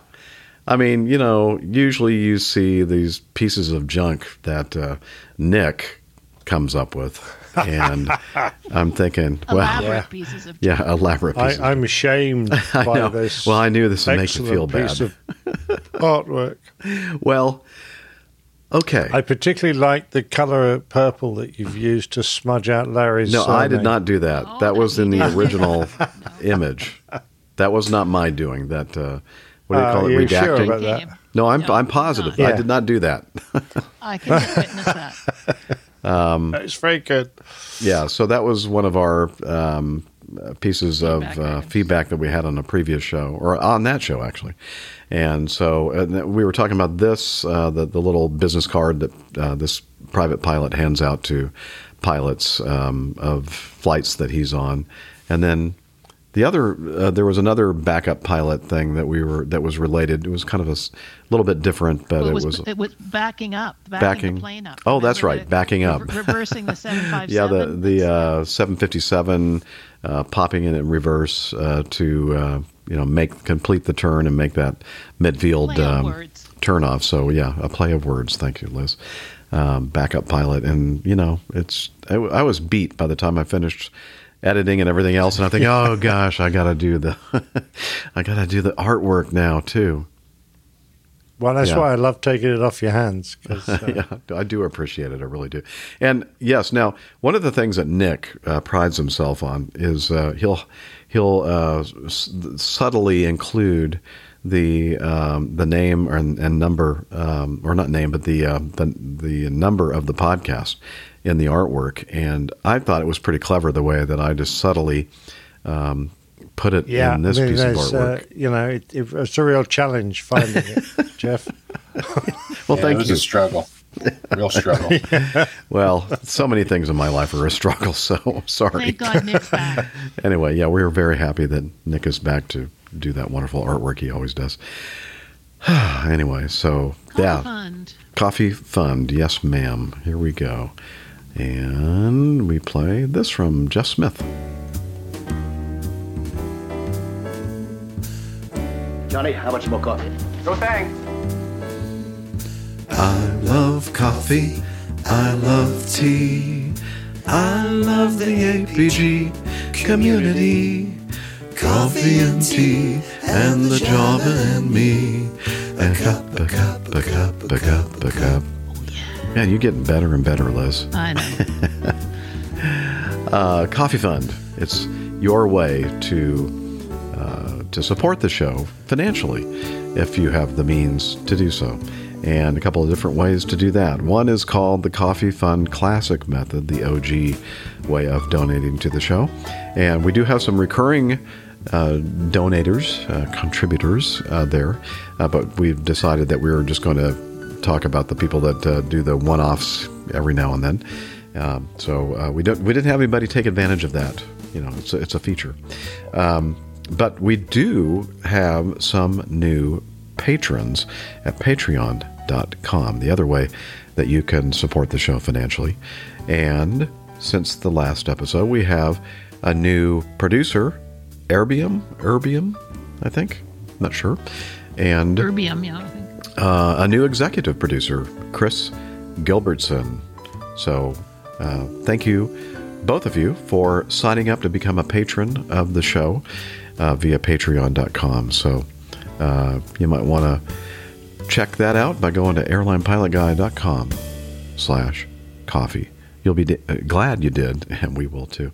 Oh, I want to also mention that uh, one of the perks of being a contributor to the show and part of our Coffee Fund cadre is uh, that uh, periodically uh, I will, uh, I and other uh, co-hosts will put out or publish crew logs, and Nick Camacho did one yesterday that we just put up there uh, for uh, the patrons to listen to if you want to hear some of the behind the scenes stuff happening with uh, the show and with the crew. So please consider joining this great group of people and uh, becoming part of our coffee bar club or coffee fund cadre. All right, it's time for some feedback.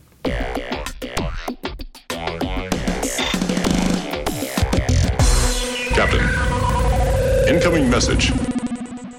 Okay, the first item in our feedback for today's show is from Tim Qualls. Um, I made it, he says, greetings to all. You'll recall that I had a meetup with uh, Tim as he was on his way from Arkansas to Darlington, South Carolina for a NASCAR race. Uh, I'm sorry, Arkansas. I've heard of Arkansas. Yeah, Where's there we go. Arkansas? He says, Greetings to all. Uh, I made it back home in record time 13 hours. I say record time, but it's the only time I've made that drive. But I still think it counts. Yeah, it's some sort of a record for you. Uh, okay. Yeah. Was he going in reverse or something?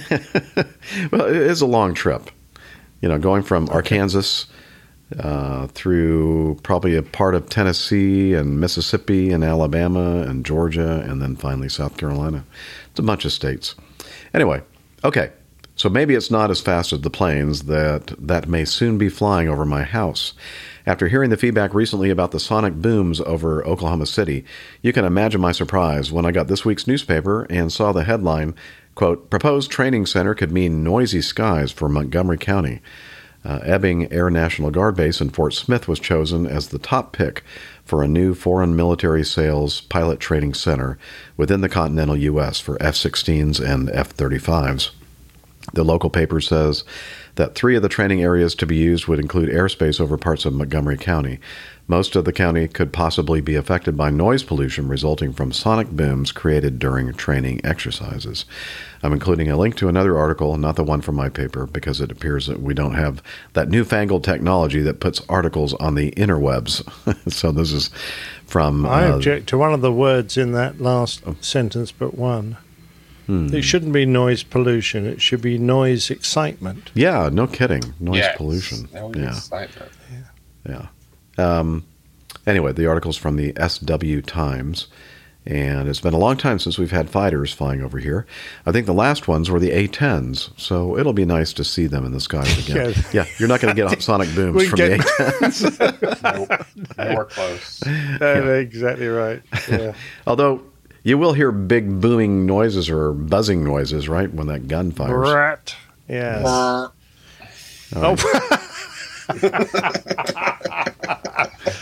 That's very good. Was that the cat?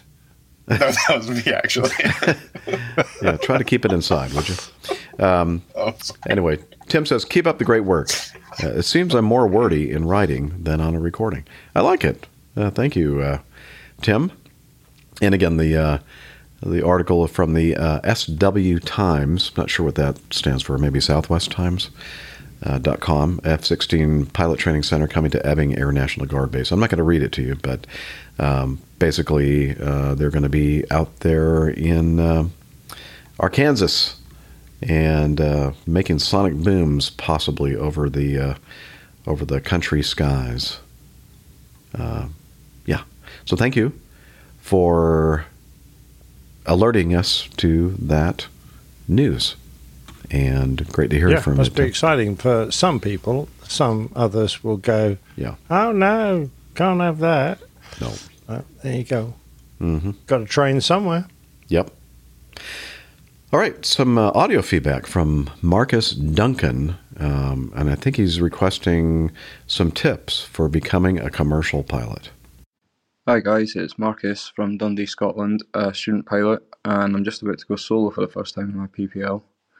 Uh, I've been listening to the show for a wee while now, and I thought I'd message in and ask what you guys' top tips were for someone who's wanting to move into the world of commercial aviation as a professional pilot.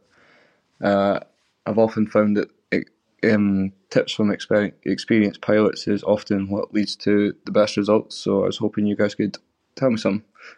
Okay, thank you very much. Cheers. Okay. Um, hmm. I think the most, the person that has most recent experience with um, becoming an, a, a commercial pilot is Stephen. Uh, do you have any tips for Marcus? Save your money. No, I'm just kidding. Um, Save your money. I mean, I, I mean, honestly though, yeah, that, that is one thing. Sa- save your money if you're wanting to become one. oh Um, yeah, I've got a tip that'll help you do it very cheaply. Oh, is it is it starting? Uh, uh, what what's that? Join the military. Oh yeah, that, that'll do it. Uh, it's not the easiest thing to do necessarily, particularly because in the UK it's shrunk so much. But geez, you'll get everything for free. hmm Yeah, They'll pay you. Well, Um, exactly. but yeah, I mean, I think one thing is just do your research. Um, as Nick said, you could join the military. Um, you could do what I did and spend your money, your bonus checks, if you happen to have one of those, and use it towards your training. You can get a second job to help it. Um, you can go look for scholarships. Um, you can also do ab initio programs. I think a lot of carriers in the uh, uh, in Europe do that. Um, there's a bunch of different ways you could go about it. I just think you need to go research out what you would like to do. And another thing is just um, kind of figure out the path you want to go on and what you're really wanting to do as far as do you want to actually fly airlines? Do you want to fly cargo? Do you want to fly charter? Um, because they all, ha- um, well, at least here in the States, there's a little bit different hour requirements for 135 operations versus 121. Um, I'm sure there's a little difference over in the uh, Europe and the UK as well. But just go do your research, look online, go through the forums, look what you're wanting to do, um, and then just make a plan and stick to it. Um, yeah, that that's a, a big issue is learning how to speak the Queen's Tim Van English or the King's English. Yes, yeah. Uh, the biggest You're challenge Stirring the hornet's nest there. The biggest Yeah. challenge. This is Tim Van Ram's comment in the live audience. Uh, the biggest challenge for a Scot to become a commercial pilot is having to learn to speak English. Yeah, that, uh, please note that he lives in California. This And bloke. Tim Van so, Ram's uh, email is Um, I feel sorry for you, Duncan, having to put up with insults from halfway around the world. um, By the way, Duncan, I, I know that area quite well, having served for about 10 years at Leuchars, just down the road from Dundee. Uh, I accidentally bombed through uh, um, the Dundee Airport's uh, control zone a few times. Bombed the city. Apologies for that, but it would have been well before your time, so don't You should- worry. you should And be I'm careful no longer flying. About your terms, uh, Captain Nick. You bombed Oh, something should I? over there in Scotland? yes, probably. That's not good. Probably. Could start a Uh, war. yeah, but um, no, I was actually uh, quite serious about uh, the advice I got when I tried to get into aviation when it was very quiet was join the military. But um, you know, um, the other way, of course, is uh, as Stephen says, you could you could try and find someone who's going to donate a hundred thousand pounds to your aviation fund and do an approved course or you could um, you know try and gain the hours and work it up, become a, a, an assistant flying instructor, flying instructor, uh, and um, then you know you're halfway there uh, because now you're actually getting a little bit of money while you're building your hours. Uh, and uh, pilots are needed. I mean, not perhaps the demand isn't quite as good in Europe as it is in the States, but uh, there are avenues. Uh, I, I don't forget there's a lot of people out there who are interested in getting your money. Um, and uh, a lot of these um, courses that you might be lured into or tempted to start for multi crew, uh, I can't even remember what they're called now. Um, it's such a new concept for me because it didn't exist when I did all my training. The ATPL stuff. Well, yeah, there's uh, there's you know, I mean, you can get into uh, an airline having done an approved course for Yeah. with as little as 200 and 200 Something like- hours yeah. in, in Europe. Uh, so uh, you know, they they but they cost they cost a lot of money, Yeah. and if the airline decides it doesn't want to continue with those courses and you're halfway through, you're left hanging. You've uh, you lose your money. You've invested your money into a course And you got to pay for your type ratings too, right? uh, you've got to pay for lots of bits. So you know, really think hard before you you uh, you know look at the adverts and think, oh, that's that's got to be the way to go. You know, there are, there are lots of other other avenues in there, and speak to people who have recently got into the airlines and asked how they got in. And there are quite a number of podcasts where people are actually telling their stories. So seek those out and listen to them and uh, gain, uh, you know, um, learn from their experiences. Yeah, absolutely. Um, I'll I'll say one other thing too. I know um, a lot of regional airlines now, and even some low cost carriers. Um, if you've already got your um, hours in, so if you were to get your commercial over in um, Europe, your ATPL and everything, and let's say you can't get a job with an airline in Europe, they'll actually pay you your for your green card and whatnot, and get you a work visa to come fly for them here in the states too. So that's Yeah, that's something that's else. a very good something else to point. Stephen. D- don't be don't be put off by the fact that you might have to up sticks and move to another country. Um, you know, it might seem quite a big thing for someone who perhaps is a home loving chap.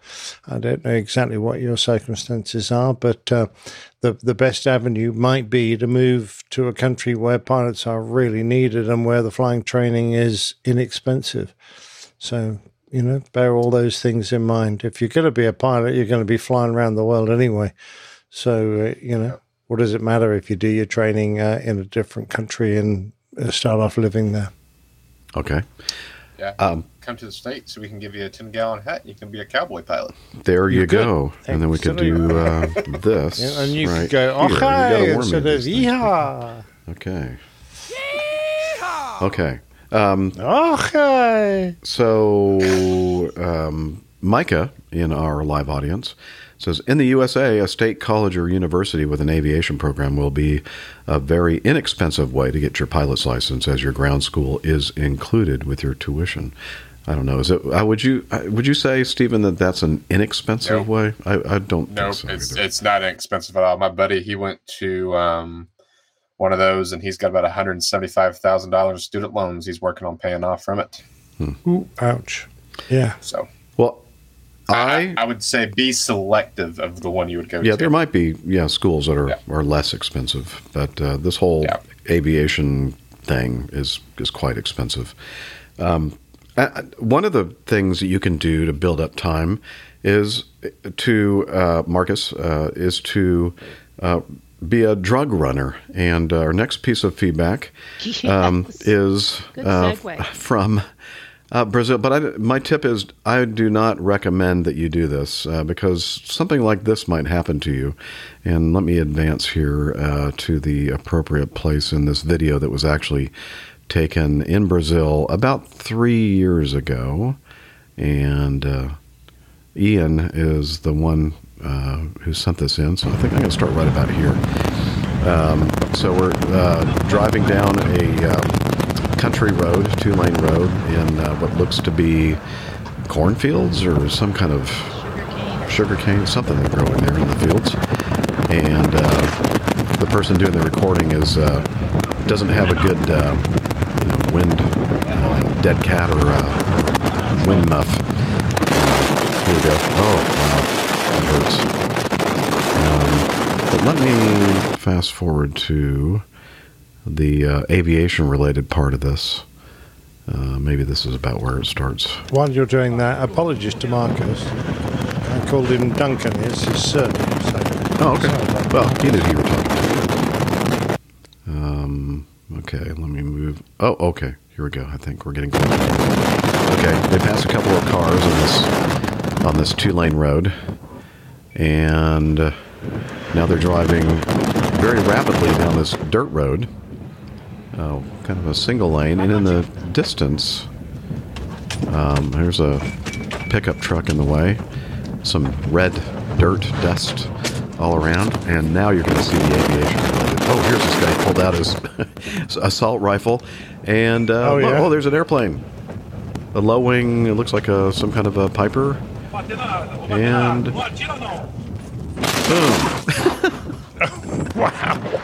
it took out the left was wing. that necessary? I mean, was that that, necessary? necessary? Okay, now guns are drawn. Lots of screaming, pointing guns.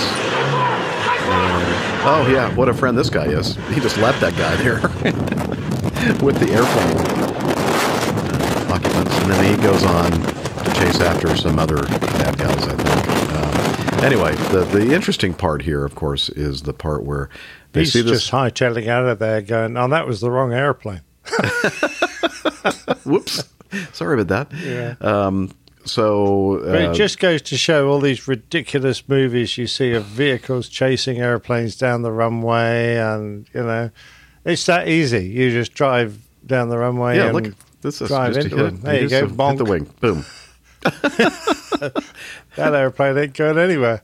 Yep, pretty much disabled that airplane. Isn't that crazy?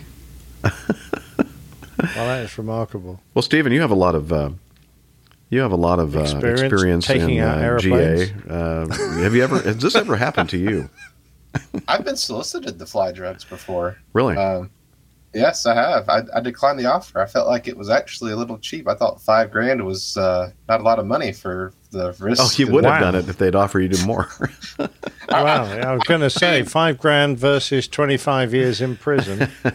well, I'm- well, it's only if you get caught. That's the thing. but um, no, I uh, no, I, I, I don't think I'd ever would have done this before. I've actually, um, I flew into, um, I forgot the name of the island out in the Bahamas, but where uh, Pablo ran his drugs through the Florida. I flew into there on charter um, the other month, and it was you you could just see the planes littered in the water from crashing, from being overloaded and everything. There were a bunch of uh, like Apaches and single engine airplanes in the water. So Hmm.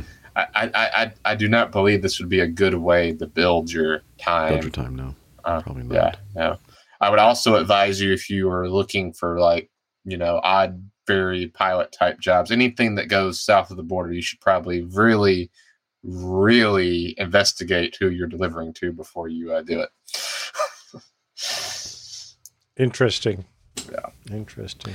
Okay, let's skip to uh, feedback 15 since we're talking about opportunities and colleges and schooling. Is that number nine? Uh, number nine? Oh, I'm sorry. Uh, hang on. Let me. Uh, yeah, I may have used the wrong number. Um, yes, number nine, which is the same thing in my mind as 15. Okay. Um, so, Whatever that means. I don't know what it means. Hi, APG crew. Junior year in high school has finally started for me. Physics is currently my favorite class as it's related to aerospace engineering and therefore aviation, while my U.S. history course has been making me want to become Canadian. Okay. On the note of aerospace engineering, I've begun to think about my plans after high school, and I've decided that I'll give it a go at attending uh, a university with a major in aerospace engineering. I'm considering Georgia Tech in Atlanta, University of Michigan, Ann Arbor near Detroit, among a few others. I personally haven't ever been to Atlanta or Detroit. I think he is in Southern California. Yeah. Um, I haven't been to Atlanta or Detroit, but seeing that the APG crew are pilots after all, and thus have flown all over this country, I was wondering if anybody would know a thing or two about Atlanta. Hmm. No. Um, I know nothing about it. No. Um, Detroit or any of the said universities. Once again, thank you all, as always, for doing the podcast weekly. It educates, entertains, and keeps me sane. Wishing the, clear, the crew clear skies all around, tailwinds during cruise. Isn't that and- funny? Because we're doing our damnedest to make him insane. I know. yeah. No, we haven't gotten to him yet. Doesn't yet. seem to work, does it? No, he's uh, impervious to it apparently. Um, so I, I do have some personal experience with the Georgia Institute of Technology, or what we like to call it, Georgia Tech in Atlanta. I, I was there my freshman year. You don't call Um, it Git. Um, no, we don't call it GIT. The people that Um, went I there call it get tech. Yeah, and I went there honestly a long time ago in the, uh, I guess the 77, 78 uh, school year. Um, so you know, well before the turn of the century, but it's a it's an amazing school, and it uh, it facilitated uh, the feeling in myself that that confidence that I had that I was a smart person uh, was uh, completely um, not destroyed. yeah, it was completely destroyed. Thank you. Um, it, it was uh, an, a, a collection of amazingly smart a, hum- It's a humbling experience. Yeah, it was a very humbly ex- humbling experience. You're right, Liz. Anyway, great uh, aerospace engineering program there. Um, and uh, Auburn University has a great one as well. Uh, Detroit um, University of or Michigan in Ann Arbor is a, a great school as well. They're a Cold huge winters. school. Cold winters, yep, yeah. So keep that in mind, Mister Big football stadium. SoCal. Uh, but uh, they have a great uh, football team there, um, and that's a lot of fun to get involved in that kind of thing when the, during the school year. But um, I don't know. Uh, do you have anything? I know Nick. You probably have you know no clue what to say about either of those schools. But um, how about um, how about you, Stephen? Um, well, I um, would also, if you're wanting to do aerospace engineering, um, Texas A&M has a Mm. great program. Yeah. Um, and they also um, they're there's really easy to get an internship with Lockheed, mostly because they're um, out of Fort Worth in Mm. there, so I know it's a lot easier to get some experience that way. Um, I also know uh, Georgia Tech's got a program with Delta for working at the TOC uh, with the uh, mechanics and engineers Mhm. down there for working on the aircraft there. Um, Michigan, I I don't really. I, I know Ann Arbor's nice, but as far as their program, I don't know that much about it. Well, Laura Davis lives Um, if you're wanting to kind of some advice on where to live and how to get in, um, I go and tell you, College Station, Texas. There's not a lot there other than uh, A and M, um, and it's kind of out by its out by itself. Uh, but if you want a really good football atmosphere, that would be the school to go to because Georgia Tech just fired their head coach. It's the third one in like three years. Hmm. Um, Tech itself, it's right inside Midtown Atlanta. Um, it, I mean, there's a lot of stuff to do around there, but the air, like, you can literally go to the west side and you don't want to be out at night. It's really rough. Um, and then not only that, um, they tend to do a lot of international students. I've heard that's really hard to get in um, the tech. Um, if you're um, even if you live in the state of Georgia, it's been really hard to get in. Mhm. Um, but outside of that, I can't really think of any um, Embry Riddle. Um, I think they've got an aerospace engineering program that's in Daytona and Phoenix. Um, there's one other really big school that's got a great aerospace program, but I can't think of it right now. But yeah, um, yeah, I, I would. I don't know where you live at now, but um, I would definitely um, if Southern you, California You know, one- Southern California. Okay, so if that's the case, um, well, I, I- if you want still want that kind of close to the coast thing, then Embry Riddle and Daytona would probably be your best bet. If you want to be in town with lots of things to do, Georgia Tech. Um, if you want to play in the snow and have a um, football team that can't decide if they want to win or lose, go to Michigan. And then if you want to be in the middle of nowhere and have a football team that thinks they're the greatest thing since sliced bread, go to A and M. So I've got Oh, a okay. suggestion. Yes. okay. We have uh, an excellent university at Cranfield, which uh, deals with aviation uh, uh, degrees. And um, of course, the pound has just plummeted against the US dollar, having reached a 50 year low. So it's probably very cheap right now. Good point. The exchange rate is very favorable for the U.S. dollar. Yeah. Um, you know what, Josh? Um, just pick out some that have a great reputation for uh, aerospace engineering, and then go visit them. I know it may not be the easiest thing, convenient, um, inexpensive thing to do, but um, that you know, you, you, sometimes you pick up a good, you know, uh, feeling about the flavor of the school uh, by doing that. So. And uh, if you do come to Atlanta to check out Tech, um, I can show you around Atlanta for sure. And I actually, I, I know several Georgia Tech alumni that could probably um, talk to you about the school itself. Um, of course, one's a he's a what, what's the really fancy word for the really smart accountants? Like some kind of Actuary. um, Actuary? I forgot the word for it. Yeah, he, he does like cryptography and stuff. Like Oh. really, yeah. And then the other Forensic one's a accounting. yeah, yeah. I was going to say mafia, but perhaps that's a different kind of accounting. But Je- Jeff, just googling best aeronautical universities, you get a list, and it, there's a big variation in the um, uh, tuition. Okay. Uh, if you, I'm sure he may have already done this, but uh, yeah, but thank you. just, just, just as a note. Yeah, uh, googling uh, aerospace engineering schools uh, gives you uh, a list of schools and uh, the the differences in the tuition uh, prices and such as well. So, yeah, he's probably already done that, but you know, that's know, good advice. just, you know. Yeah, um, yeah. So Plain Tale time. I think that uh, we uh, thank you. I asked Josh because he told us about himself and his journey. I said, make sure you kind of keep us up to date on that. So we hope that you pick a good school and uh, that you're happy there and that you do well. Um, and now, uh, Control Room is telling me that it is time for this week's installment of the Old Pilot's Plain Tales. The Old Pilot's Plain Tales. RAF Form 414, Volume 18. It's May 1987, and I'm on the Australian FA 18 Number 2 Operational Conversion Unit at RAAF Williamtown, starting the final phase on course 1 of 87 before moving on to number 77 Squadron, which was to be my home for the next few years. The art of air to ground attack is to throw things at the earth and not miss.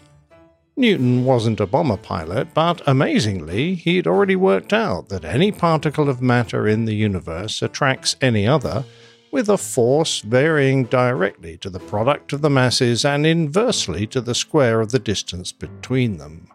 As far as a bomber pilot is concerned, this means that it would be very unlikely that when you drop something you would miss clobbering Mother Earth, somewhere at least. This is why, of course, the air to ground phase only consisted of 16 trips. After all, how hard could it be? The answer was in something as sophisticated as the FA routine, not very. However, for my first attempt, I had to prove that I understood the basic physics of bomb dropping by trying to hit the target in a reversionary mode, that is, without the ballistic computers helping. A bit like Luke Skywalker bullseyeing womp rats in Beggar's Canyon with his T 16 back home. He apparently had boasted of a miss distance of less than two meters. So, with Bob Ambler in the back seat insisting that I use the force and switch off my targeting computer, I pickled off my one and only completely manual bomb. The theory was good. At the correct dive angle, with an accurate speed, the appropriate wind allowance, and a steady hand, if the bomb was released at the perfect height above the target, the ballistics should carry it in a perfect arc down to hit it. However, for every knot, every degree, every foot of error, the bomb would follow a different path. In my case, to somewhere so painfully short of the target that the bombing range's triangulating equipment was unable to locate it. Unplottable at six o'clock came the score from the range safety officer. That never seemed to happen to Skywalker. Luckily for me, I was allowed to turn everything back on for the remainder of my time in the Hornet, so never had to admit that the profusion of womp rats that plagued Tatooine was partially down to my ineptitude. We were going around and round in circles over the local air to ground range called Salt Ash that was adjacent to the base, less than four miles away. The weapons we were dropping were little practice bombs, called, if my memory serves, BDU 33s. They only weighed 25 pounds, about 11 kgs, but would more or less follow the same trajectory as their larger cousins, the live munitions, such as the Mark 82 500 pound and Mark 84 2000 pound weapons in the Australian inventory of the time. In the nose cone of the little practice bomb was a spotting charge that showed as a bright flash and a white cloud of smoke when they hit terra firma. In the Hornet, there were generally three ways of aiming bombs, not including the Force. The first was to use the continually computed impact point, displayed in the head up display by a line dangling down from the flight path vector with a cross at the bottom. As the name suggests, the cross continually indicates where your bomb will land if you release it at that very moment. The technique was to try and guide the target into your HUD with it tracking down the line. The moment the cross intersected with the target, you pressed the pickle button and then shouted, Duck, you sucker. A second was another visual technique which relied on designating the target. This could be done numerous ways, but on the range, we did it visually through the HUD. On pressing one of the multitude of buttons on the throttle, a diamond would appear, ground stabilized, and with a line stretching up. A little ackling of the button, left, right, up, and down, refined the position of the diamond onto the center of the thermal exhaust port, I mean the target. All that was then required was to fly the aircraft's flight path onto and up the bomb fall line. When it intersected with the small cross line, the release cue, so long as you were holding down the commit switch, the bomb would automatically release. Another technique was to lob the bomb over several miles, which we practiced against targets we didn't want to get close to, and that could be tracked by radar, such as ships. Locking the radar to the target produced a display similar to a visually designated target.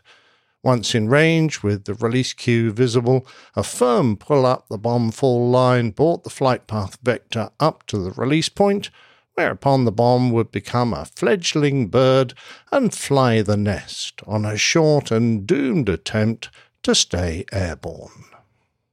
At the time I flew, we were only given slick bombs to drop. which leads me to a very non PC Jaguar pilot joke. What's the difference between a Jaguar pilot? There you can actually insert any bomber of your choice, and a Mark 82 bomb. Not all Mark 82s are retarded. Another might be what's the difference between a Harrier pilot and a hedgehog? Again, nominate your aircraft or indeed your spiny creature of choice. A hedgehog, echidna, porcupine, sea urchin, etc., has its pricks on the outside. Getting back to the subject. Dropping a slick bomb, particularly from low level, always presented the danger of it exploding beneath you and destroying your aircraft as well as the target.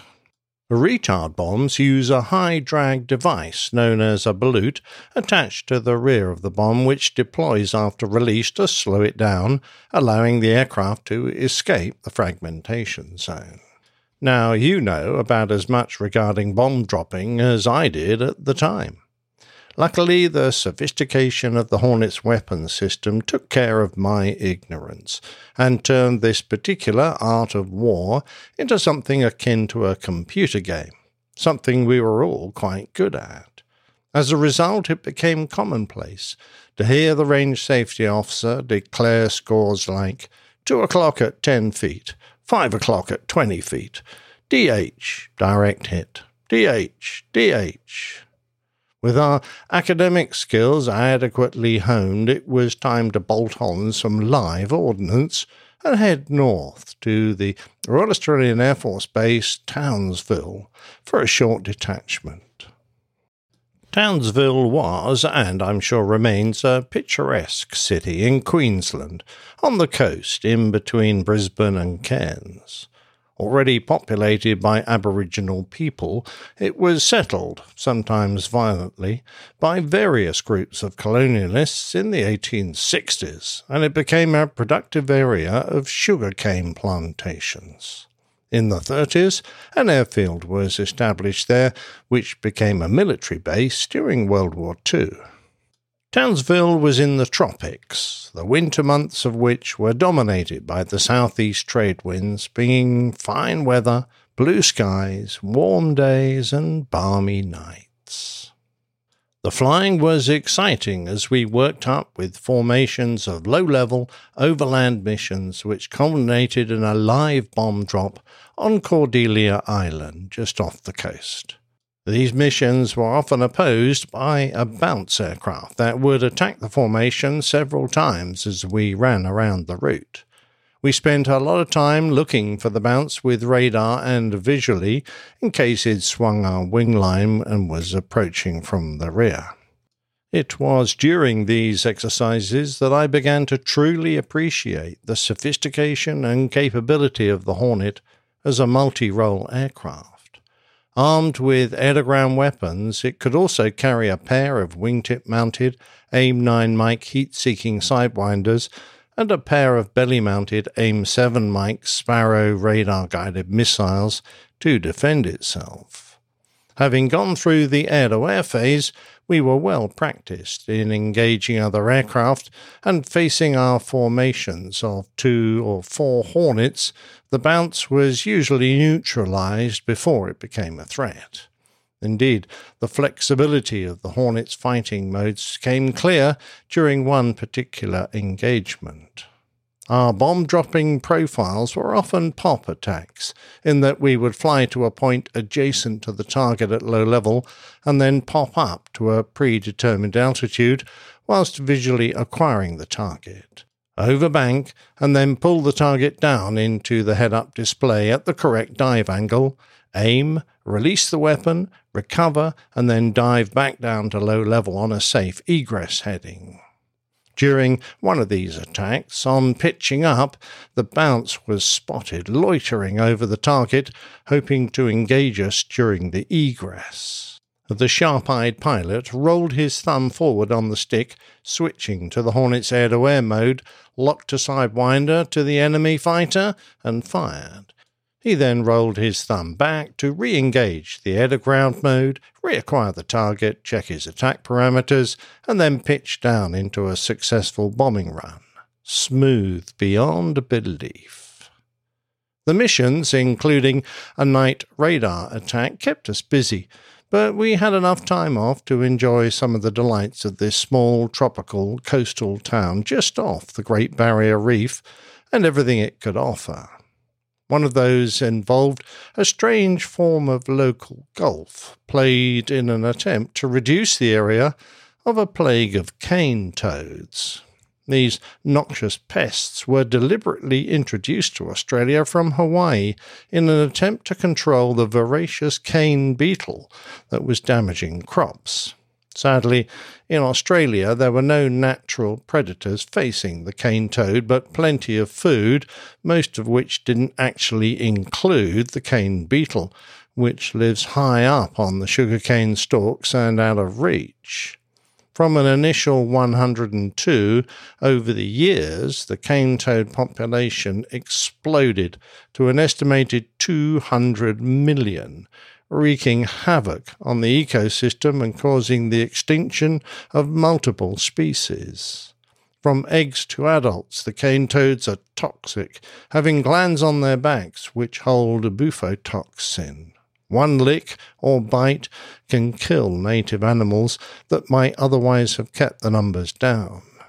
As a result, there is considerable encouragement to humanely dispatch them wherever they're found. Stunning followed by decapitation is recommended, hence the unusual form of golf played on the lawn outside the mess. Other, more conventional forms of entertainment included whitewater rafting down the Tully River. With an average annual rainfall of four and a quarter metres, that's 14 feet, the river has an impressive level of flow, which makes rafting through the rapids truly exhilarating we partook, and all had gone well until our happy band of fighter pilots had been split up to help a group of Japanese ladies paddle along. I took a seat amongst the lovely ladies and then watched with horror as the remainder of our group in their raft took a wrong turn and ran over a waterfall. They were all spilled out of the inverted inflatable, and once underwater were caught in a powerful underwater rotating current. A standing wave that pulled them deep into blackness and spun them around like flotsam and jetsam. Once seized, despite their life jackets and desperate attempts to swim clear, they were held under water for a frightening length of time. One by one, they eventually bobbed to the surface, and we pulled them into our boats. The looks on their white faces was enough to assure us that the fun had gone out of that day. More to my liking was a day out in a luxury catamaran to swim over the Great Barrier Reef and gaze at the multitude of amazing creatures that lived there. That was stunning. But then a few of us got the chance to do it courtesy of the range safety officer and his team in the range launch. After an hour's high speed cruising out to the target area, he left us on Rattlesnake Island, about five miles, seven and a half kilometres from the aiming point, the small and sharply protruding Cordelia Island. We lazed on a beach and watched some of our course attack it with 500 pound live bombs. Even at that distance, the noise and shock waves of those small bombs was mightily impressive. We got a few flypaths from the OC instructors as well, which was brilliant. And then on the final pass of the day, somebody hit the water just short of the target instead of the rock. We were already back on the RSO's boat and we watched the impressive water spout before having boat hooks thrust into our hands. Not wishing to waste the bounty of the sea, we set to, collecting the unfortunate fish that had succumbed to the trinitrotoluene and had floated to the surface. The course had taken a mere five months and concluded with my flight back to Willie as RAAF Williamtown was affectionately known. I received a certificate of completion to mark the end of the course and had so far logged 53 hours and 45 minutes of fun in the sun. A few days later, we got dressed up in our best bib and tucker, and with our ladies on our arms, attended the formal meal that marked our graduation as Australia's latest Hornet fighter pilots. A week later, I was strolling down the road a couple of hundred yards to join my new squadron, 77, the Grumpy Monkeys. The builders were still there, putting the finishing touches onto the building to accommodate the RAAF's latest aircraft, of which we had one. A 21 5 was the first Hornet airframe to wear the green colours of the squadron, and of course, we all wanted to play with it. Quite rightly, however, so did the engineers, since their academic training courses hadn't really prepared them for the real thing. As a result, JK, our new squadron commander, arranged for all the pilots to head south to Melbourne and the government aircraft factory at Avalon Airfield. Only the first few F 18s were built in the USA, the rest were constructed at this Australian facility. Having been kept out of the engineer's hair for a few days, on the 16th of July 1987, I climbed into a 77 Squadron Hornet for the first time. For me, it was the start of a fantastic adventure, and I couldn't wait. But more of that next time.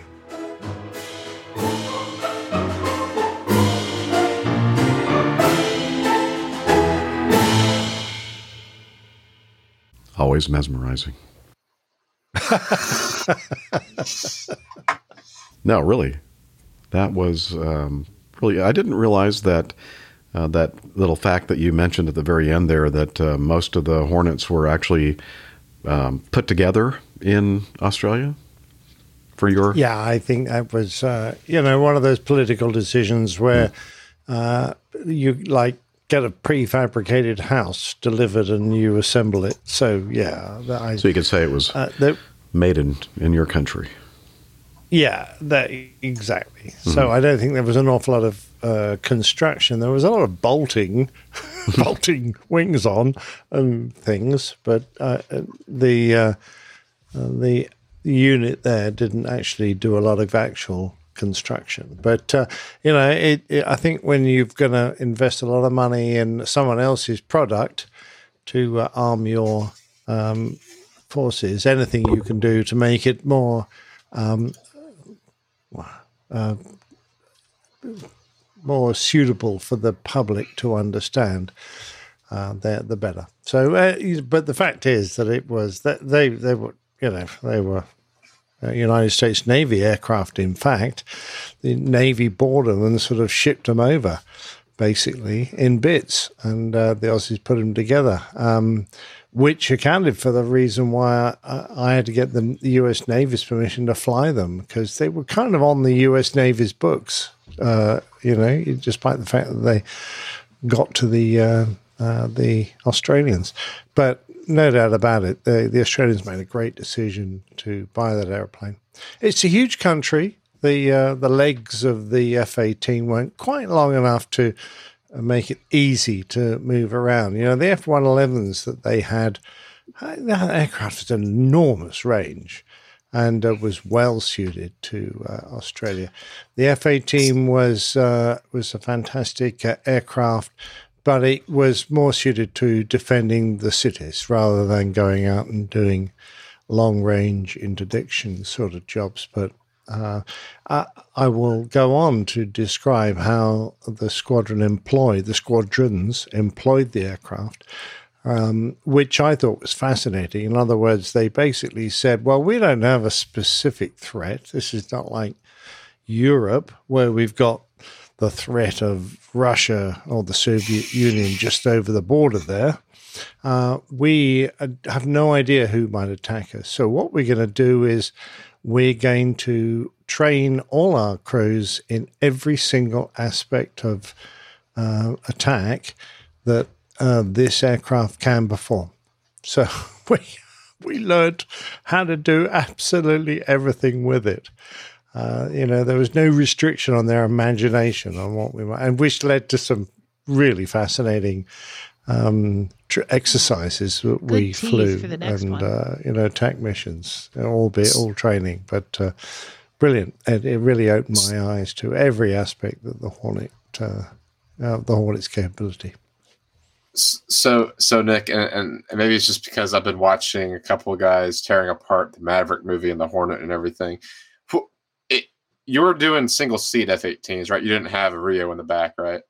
Correct. Uh, So, so if you can do the bombing with the laser or whatever yourself, what what was the purpose of the guy in the back? If you were capable of doing it yourself, was it just to take the load off of them, or Yeah, they, there there were missions where uh, one set of hands really wasn't enough. Um, particularly if uh, you know you're flying a low level uh, at Yeah. night, uh, and uh, you're.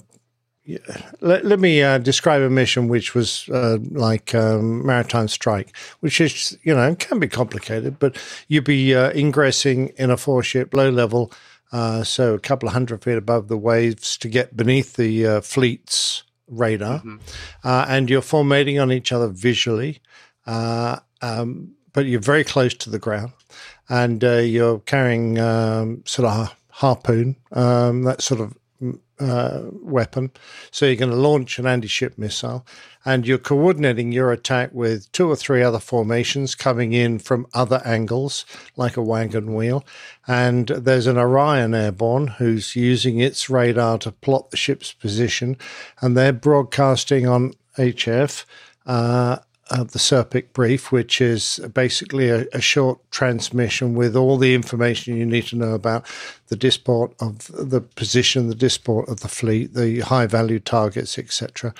You're trying to program that into your system, so you're typing in lats and longs in through the uh, the display in front of you, uh, and uh, you're programming the missile about where to go. And in those days, we we couldn't program it cleverly. We Yeah. used to have to try and point it on a bore sight so it would go through and wouldn't hit a picket ship. You're doing all this stuff uh, so close to the water at night. Uh, and harder for the wingman than for me because they're trying to formate on me at the same time. So there was a huge area there where things could easily go wrong. A moment's uh, uh, inattention, or if you decide to use the uh, autopilot on, on a radio altimeter hold, the single channel autopilot close to the ground, there's always a chance it could fail and plop you in the sea. So, you know, high risk. We tried it with uh, a naval officer in the back to help us out. Uh, and it took so much workload down that I went, this is the way to go. Similar mission was uh, close air support, same sort of thing. Got a four ship driving around with bounce, got radio uh, briefing coming on your target. You're trying to type all the information into your weapons computer on the wh- where the target is, decide what kind of attack to use, program the the weapons, which to use, and how to deploy them. Uh, it was just a huge workload. Uh, other areas, it was ideal for single seat, but I, I despite the fact I love single seat, I'm always think as having a second man in the aircraft was brilliant, was great, always, always, always. But yeah, that's just my personal opinion. Well, I look forward to hearing part two of uh, You Teased It Well. Oh, that uh, yeah, I'm looking forward to that. I'm actually doing uh, the, the next talk I'm giving is uh, that entire tour condensed into one hour. So uh, I'll have lots of uh, in, uh, stuff to talk about, which is great. By the way, um, also uh, kudos on your interview of the uh, uh, Harrier pilot, um, then who wrote uh, Oh, Nine. Lives. You. are welcome. Uh, yeah, very interesting chap. Uh, Chris, he was, uh, um, yeah, man who had uh, had a Harrier crash and a lot of Harrier experience. And, uh, you know, a lot of people fascinated by that airplane, uh, as I was.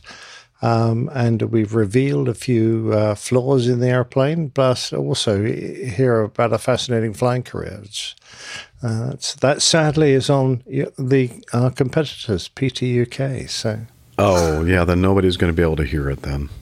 Yeah, I know. So you can't. You're not allowed to go. You're not allowed, no. I'm sorry. Yeah. Yeah. It'd be very disappointing Otherwise, we'll ban you. We're joking around, of course, because most, or a lot at least, of the audience here um, also are audience for Traitors. the PTUK. Yeah. Um, yeah. Let's let's close today's show with this last piece of feedback from anonymous, and um, 15 for the boys. Yeah, number fifteen for you guys. Um, anonymous writes in. Uh, I've been a listener since starting flight training several years ago. I have um, contingent job offers (CJOs) with class dates next month for CommutAir and SkyWest. My ultimate career goal, uh, I'm 46 years old now, is to retire from Delta or United, possibly Southwest, based at Los Angeles International. I was just wondering if you might have any advice for which regional would be best to get there. I don't know if you guys can hear that uh, commotion out on. Who's fighting in the hallway? Yeah. You know, tone it down. Is there a party going on? Do, do Apparently, need I wasn't make, invited. Make our way down to your house to join. Anyway, uh, we continue. SkyWest has a good reputation and an LAX base. I'd be flying the E 175, but they're non union, and even with the proposed new pay rates being voted on, I would pay a little less. I would pay, it would pay a little less than CommutAir if you count the retention bonuses. CommutAir is ALPA, Airline Pilots Association Union, 40% owned by United, and has a solid contract in place with decent pay, good bonuses, and commuter benefits.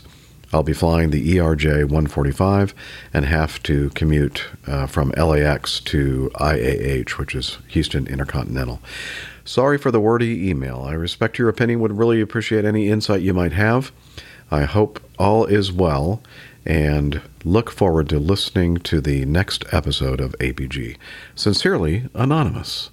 Now, I uh, wrote back to him and said, you know, um, I know you're looking for solid advice, and I'm not sure that I know enough about this world uh, to to give you any good advice, but I do know somebody that uh, has um, experience in the regional world and you know recent experience uh, at that. And so I reached out to Stephen Ivy, our uh, guest host today, and asked if he would uh, help me give Anonymous some advice regarding, you know, which way should he go or what are some things that he should consider. And uh, Stephen uh, was uh, nice enough to take his time and uh, recorded some audio feedback, which we were going to play today on today's show. But this is even better. We have Stephen here with us live.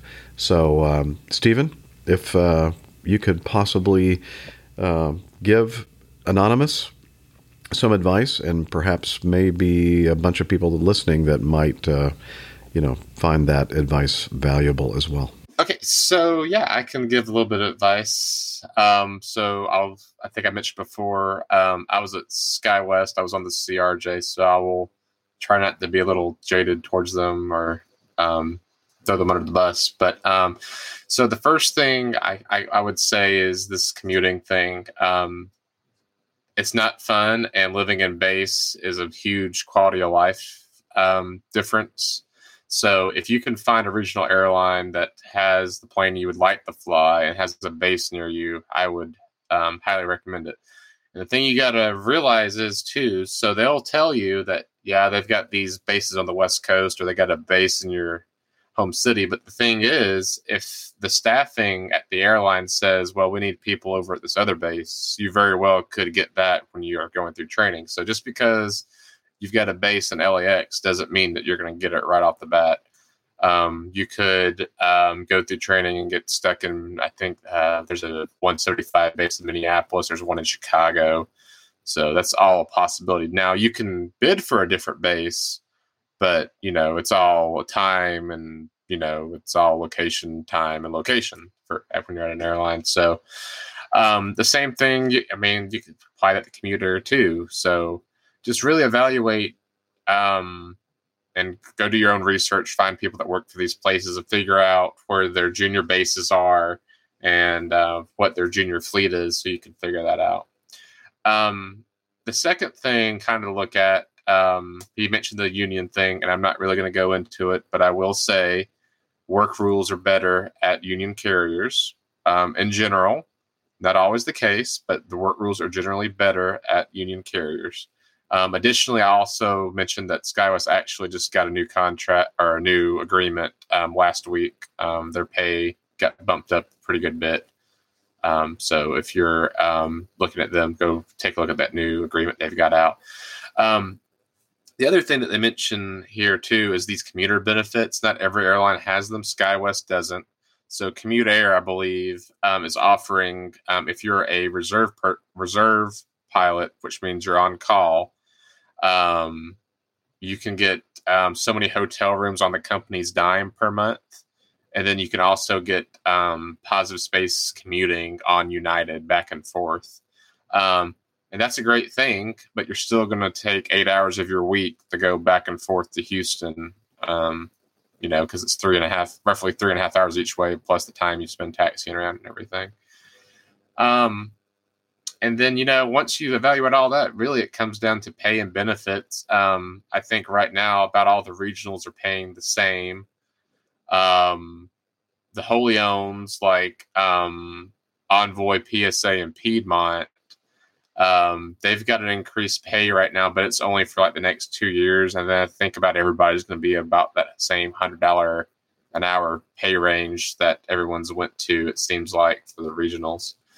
Um, so take a look at that. Look at um, what bonuses are they offer. A lot of people, a lot of them offer retention bonuses. So you're there for so long, you'll get X amount of dollars. Then once you upgrade, you'll get X amount of dollars um, as well. Um, and then you also mentioned that you were looking at going to Delta United or SkyWest. So uh, a good thing to point out here too is um, United's um, they're not wholly owned, but they're main regional carriers. So CommutAir, GoJet, and there's one more. I think I think Mesa participates in it too. Is that this um, Aviate program, which is a flow through program? And uh, what that is is you're you start with these regional airlines, and then you upgrade um, an X amount of time. Um, they'll off they'll you'll get be able to get an interview at United. Um, I think it's usually two and a half to four years. I, I'm not overly sure, but um, the American wholly owns also have that same type program. So that's PSA, Envoy, and Piedmont.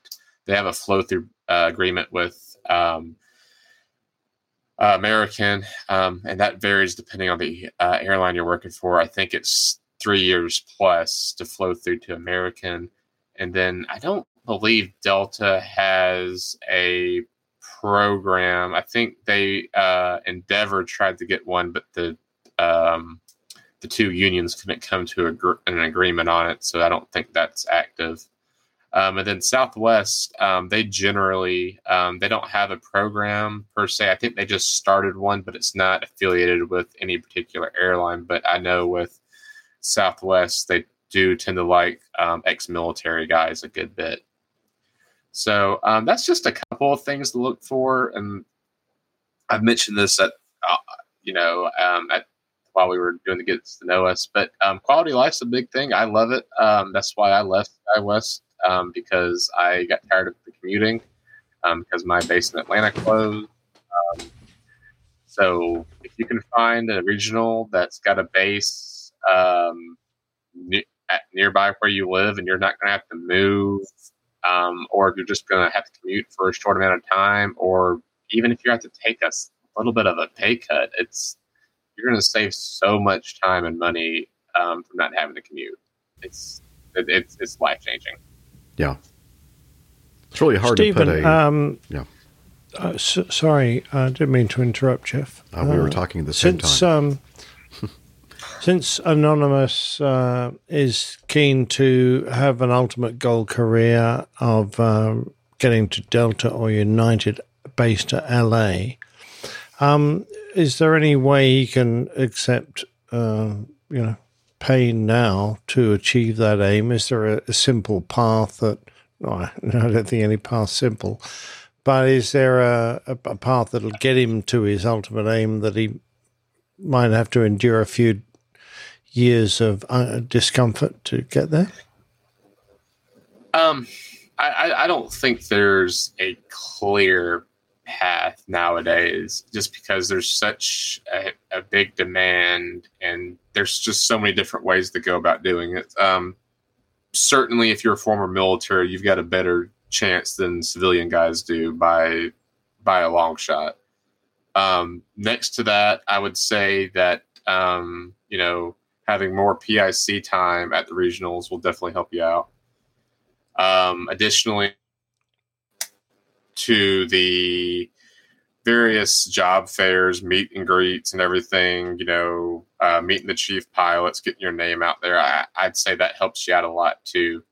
Um, and then also, depending on who you talk to, um, the amount of times you update your application every month also um, gets your name out there a lot more than it does others.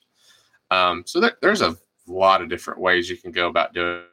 So, so n- there isn't. Oh, damn. There isn't a Stephen Ivy. yeah, ex Stephen Ivy. Oh, it's interesting. I was just wondering if there was a regional that had a clearer path into one of those majors. The thing about It- that it's an interesting thing. It, it's so convoluted, and of course, Mhm. it changes all the time. That's the thing. It's uh, it's a far from simple right now, proposition, isn't it? you know, there might be a some kind of an agreement with one of the regionals with a major, but you know, a year from now or two years from now, will there will Yeah. it still be there? You know, it's it's hard to Yeah. hard to say. Interesting that Stephen keeps mentioning the military. Of course, uh, not really an option, I don't think, for uh, Anonymous here, because he's you know too late on in his career. But um, you know, it just shows that if you if you do get an opportunity to get into the military, it can open up so many doors for you. Yeah. Welcome back, Stephen. Yep, sorry to keep dropping out. Oh, that's that's what happens. Um, Well, we've heard you're a bit of a dropout. It's not a false statement. um, Good for you. Yeah, Captain Nick was, you know, talking about these these flow through agreements or you know cooperation agreements, and but they it seems to me that they only last for a certain term, and then well- you know, and, like I, I haven't been a part of one, but I, I, I've taught the guys been around the jump seat. Um, and it's just it can range like a lot of time for how long you spend at this regional. Um, I've um, there's one guy that I talked to. He'd been waiting six and a half years to go from envoy to American. Another guy waited like four and a half at um, PSA. It, it's I, I don't understand how they work per se. I know it's seniority based and how many pilots that Americans taking, and then with United's Aviate program, I, I, I haven't really heard a clear consensus on how it works for how they, you know, pick a number of people. I do know all these programs they take X amount of people per month from you know XYZ airline that they have an agreement with. But then the people like me that haven't been a part of it, that take so many of those too. And I mean, and, and this is, I mean, you can be in a flow through program all day long, but I mean, it's going to come down to what your credentials are. I mean, if you're a guy that's got 5,000 hours of PIC time, they're going to take you before they take a guy that has 2,500. I mean, that's just, that's, that's all it comes down to. And if you've got a letter of recommendation from somebody that works inside the company or a chief pilot, that's going to help you out a lot more than, you know, somebody that doesn't. So, I mean, there, there's, I mean, we could go on for hours about what's what's going to get you in there, but I mean, it's really just doing your research on going to you know um, job fairs, uh, networking with people, uh, and just really having a, a clean record. I mean, outside of that, I mean, unless you you're, you're paying off somebody, I mean, that's that's really the only way to go about doing it. There are some interesting um, things here too, because we're not comparing apples and oranges here. We're, Oh, yeah, because no, we're no, no. talking um, union representation. I would have said is very high on my list, but the aircraft type very low. Now I haven't flown either of these types. Uh, I might be making a big mistake there, But uh, that kind of would be my take on that. Uh, And um, uh, and uh, a, a company that is closely linked to a major would be much more important to me than one that is not and doesn't have a good uh, history of um, moving pilots forward. Um, and it's interesting, isn't it? Because how do you compare an aircraft type with a, a one that, a company that's union based? You know, does it really weigh up? Well, it- it's a short term thing. This is a stepping stone to get to your ultimate career. So, no, the aircraft type to me doesn't. I don't really care about. I wouldn't really care about. I'd be quite interested in the union thing because it protects me so much. Um, on the other hand, you know, uh, you mentioned a lot about basing, and uh, if you're going to have to do this for years, and you're interested in a family life and a married life, and that's important to you, then the basing is going to be equally high up there in your priorities. Uh, it- depends on the individual and what importance you put on these things, surely. Yeah, absolutely. I mean, it, really comes down to what you want to do with your life and what you have going on in your life um, at the current moment. I mean, I I could have easily stayed at SkyWest. I could have. I I'd be honest. I'd probably already be gone to a major by now, probably if I would have, because I'd had the PIC time in. But um, I knew the quality of life wasn't there because um, I, I'll just be frank. SkyWest uh, work rules are they're they're kind of rough. Um, even as a line holder, they can still pull you off of your trip and go assign you something else within your original footprint. And that that that's fine. But if you had, you know, if you were getting done at a certain time to make a flight home and then they change this other flight and then while you're at the outstation, the plane breaks, you know, I mean, which that could happen on your original trip too, but it's just little things like that that throw a wrench in the plans that you had to get home. And then not only that, um, as a reserve person, before the, this most recent agreement, um, I, I, you do a lot of sitting at the airport on standby for eight hours at a time, but you're only getting paid for four hours of it. So, I, I mean, I get you're on on reserve, and that's part of it, but you know, it's just it was little things like that that just you know, I think a lot of these union ran airlines that they don't have those little issues like that. You know, you know, if you get called out, you get pulled off of your trip to go do something else, you're getting paid for it. At SkyWest, if you weren't making um, more credit on what they ga- they gave you better than what you're already assigned, you weren't getting any extra money on it. You just did the extra work, and that was the that was it. You weren't getting paid Yeah. extra. Yeah. So- the union protection can be very valuable, but I think perhaps more for an established career. If you're intending to only spend a few years in a company as a means to an end, then I wouldn't care so much. But if it's going to Yeah. be my career airline for 20 years, then golly, yes. I Yeah. union, a strong union representation mean, would mean a lot to me.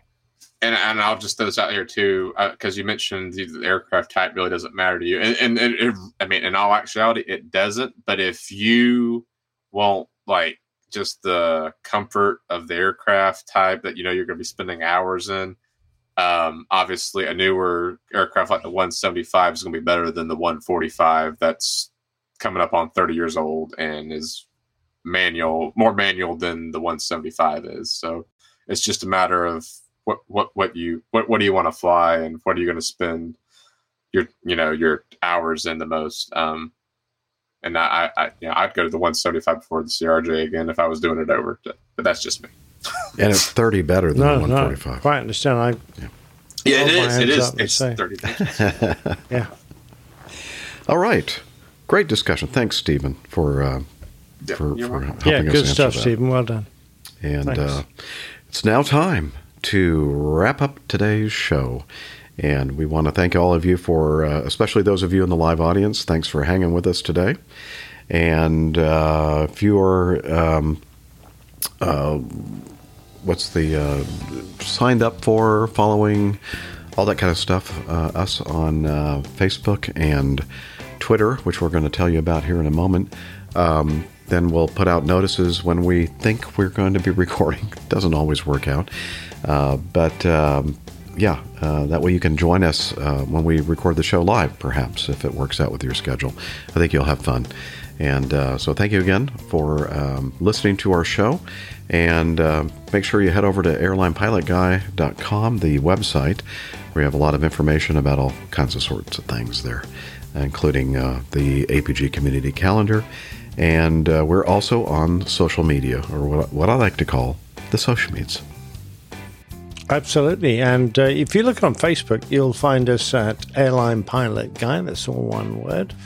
And uh, on Twitter, uh, it's very simple at APG Crew, which is just about the same as Instagram. Uh, Instagram, which is Instagram. APG Crew. The Insta. Yeah. All right. Uh, we don't seem to have uh, a TikTok account. Why is that? because we don't want one. Uh, and, we don't want a TikTok. I think we do. You know. well, if you want to Nick- do that, Nick. that's your thing. scroll back about two days in, in the private chat, and, and you'll see why we don't need a TikTok. okay, fair enough. I'll, I'll do that. Okay, and uh, let's see. We are also on Slack, and let's see. Of course, uh, Hillel is the one that uh, helps us out with that, and uh, he usually helps tell us all about. Well, hang on. I think I hear him. In the, in the... Hey, Hillel, can you help us with Slack? Okay, but I'm dripping wet. The people in the uh, in the hallway are probably. What is that guy yelling about? All right, um, Here we go, and boom. APG listeners, please join us on our Slack team. Slack is a communication, coordination, and sharing platform that works on your mobile, laptop, or browser. On Slack, we share news and ideas, we suggest episode and plain tales topics, we plan events and meetups. To get into the Slack team, please email me at slack at airlinepilotguy.com. That's S L A C K, Sierra Lima Alpha Charlie Kilo at airlinepilotguy.com. Or send me a tweet with your preferred email address to at Hillel, and I'll send you an invitation. That's Hillel, spelled Hotel India 11 Echo 1, and see you in Slack. All right, thank you very much, Hillel, for telling us about. There's hair in his toothbrush. Sorry. I don't know what, What kind of hair? Is it short and curly? oh, that's not good. All right. Let's move on and finally say thanks again for listening to our show. We certainly do appreciate it. And we're hoping that we'll see you again or be in your ear again on the next episode. So, with that, wishing you clear skies, unlimited visibility, and tailwinds. Take care and God bless. Bye, everybody. See y'all. Bye bye. Yeah, he's up in the sky. It's the airline pilot guy. Good day.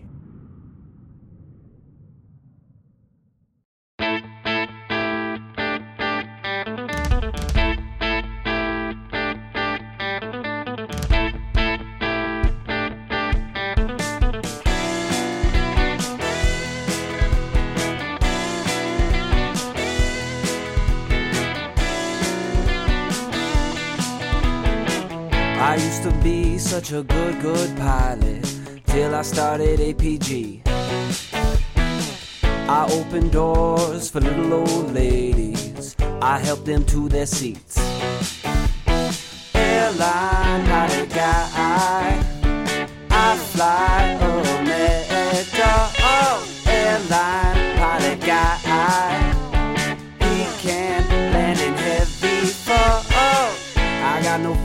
cause I'm always flying. I just don't have the time. But I can land this old plane, I can land it just fine.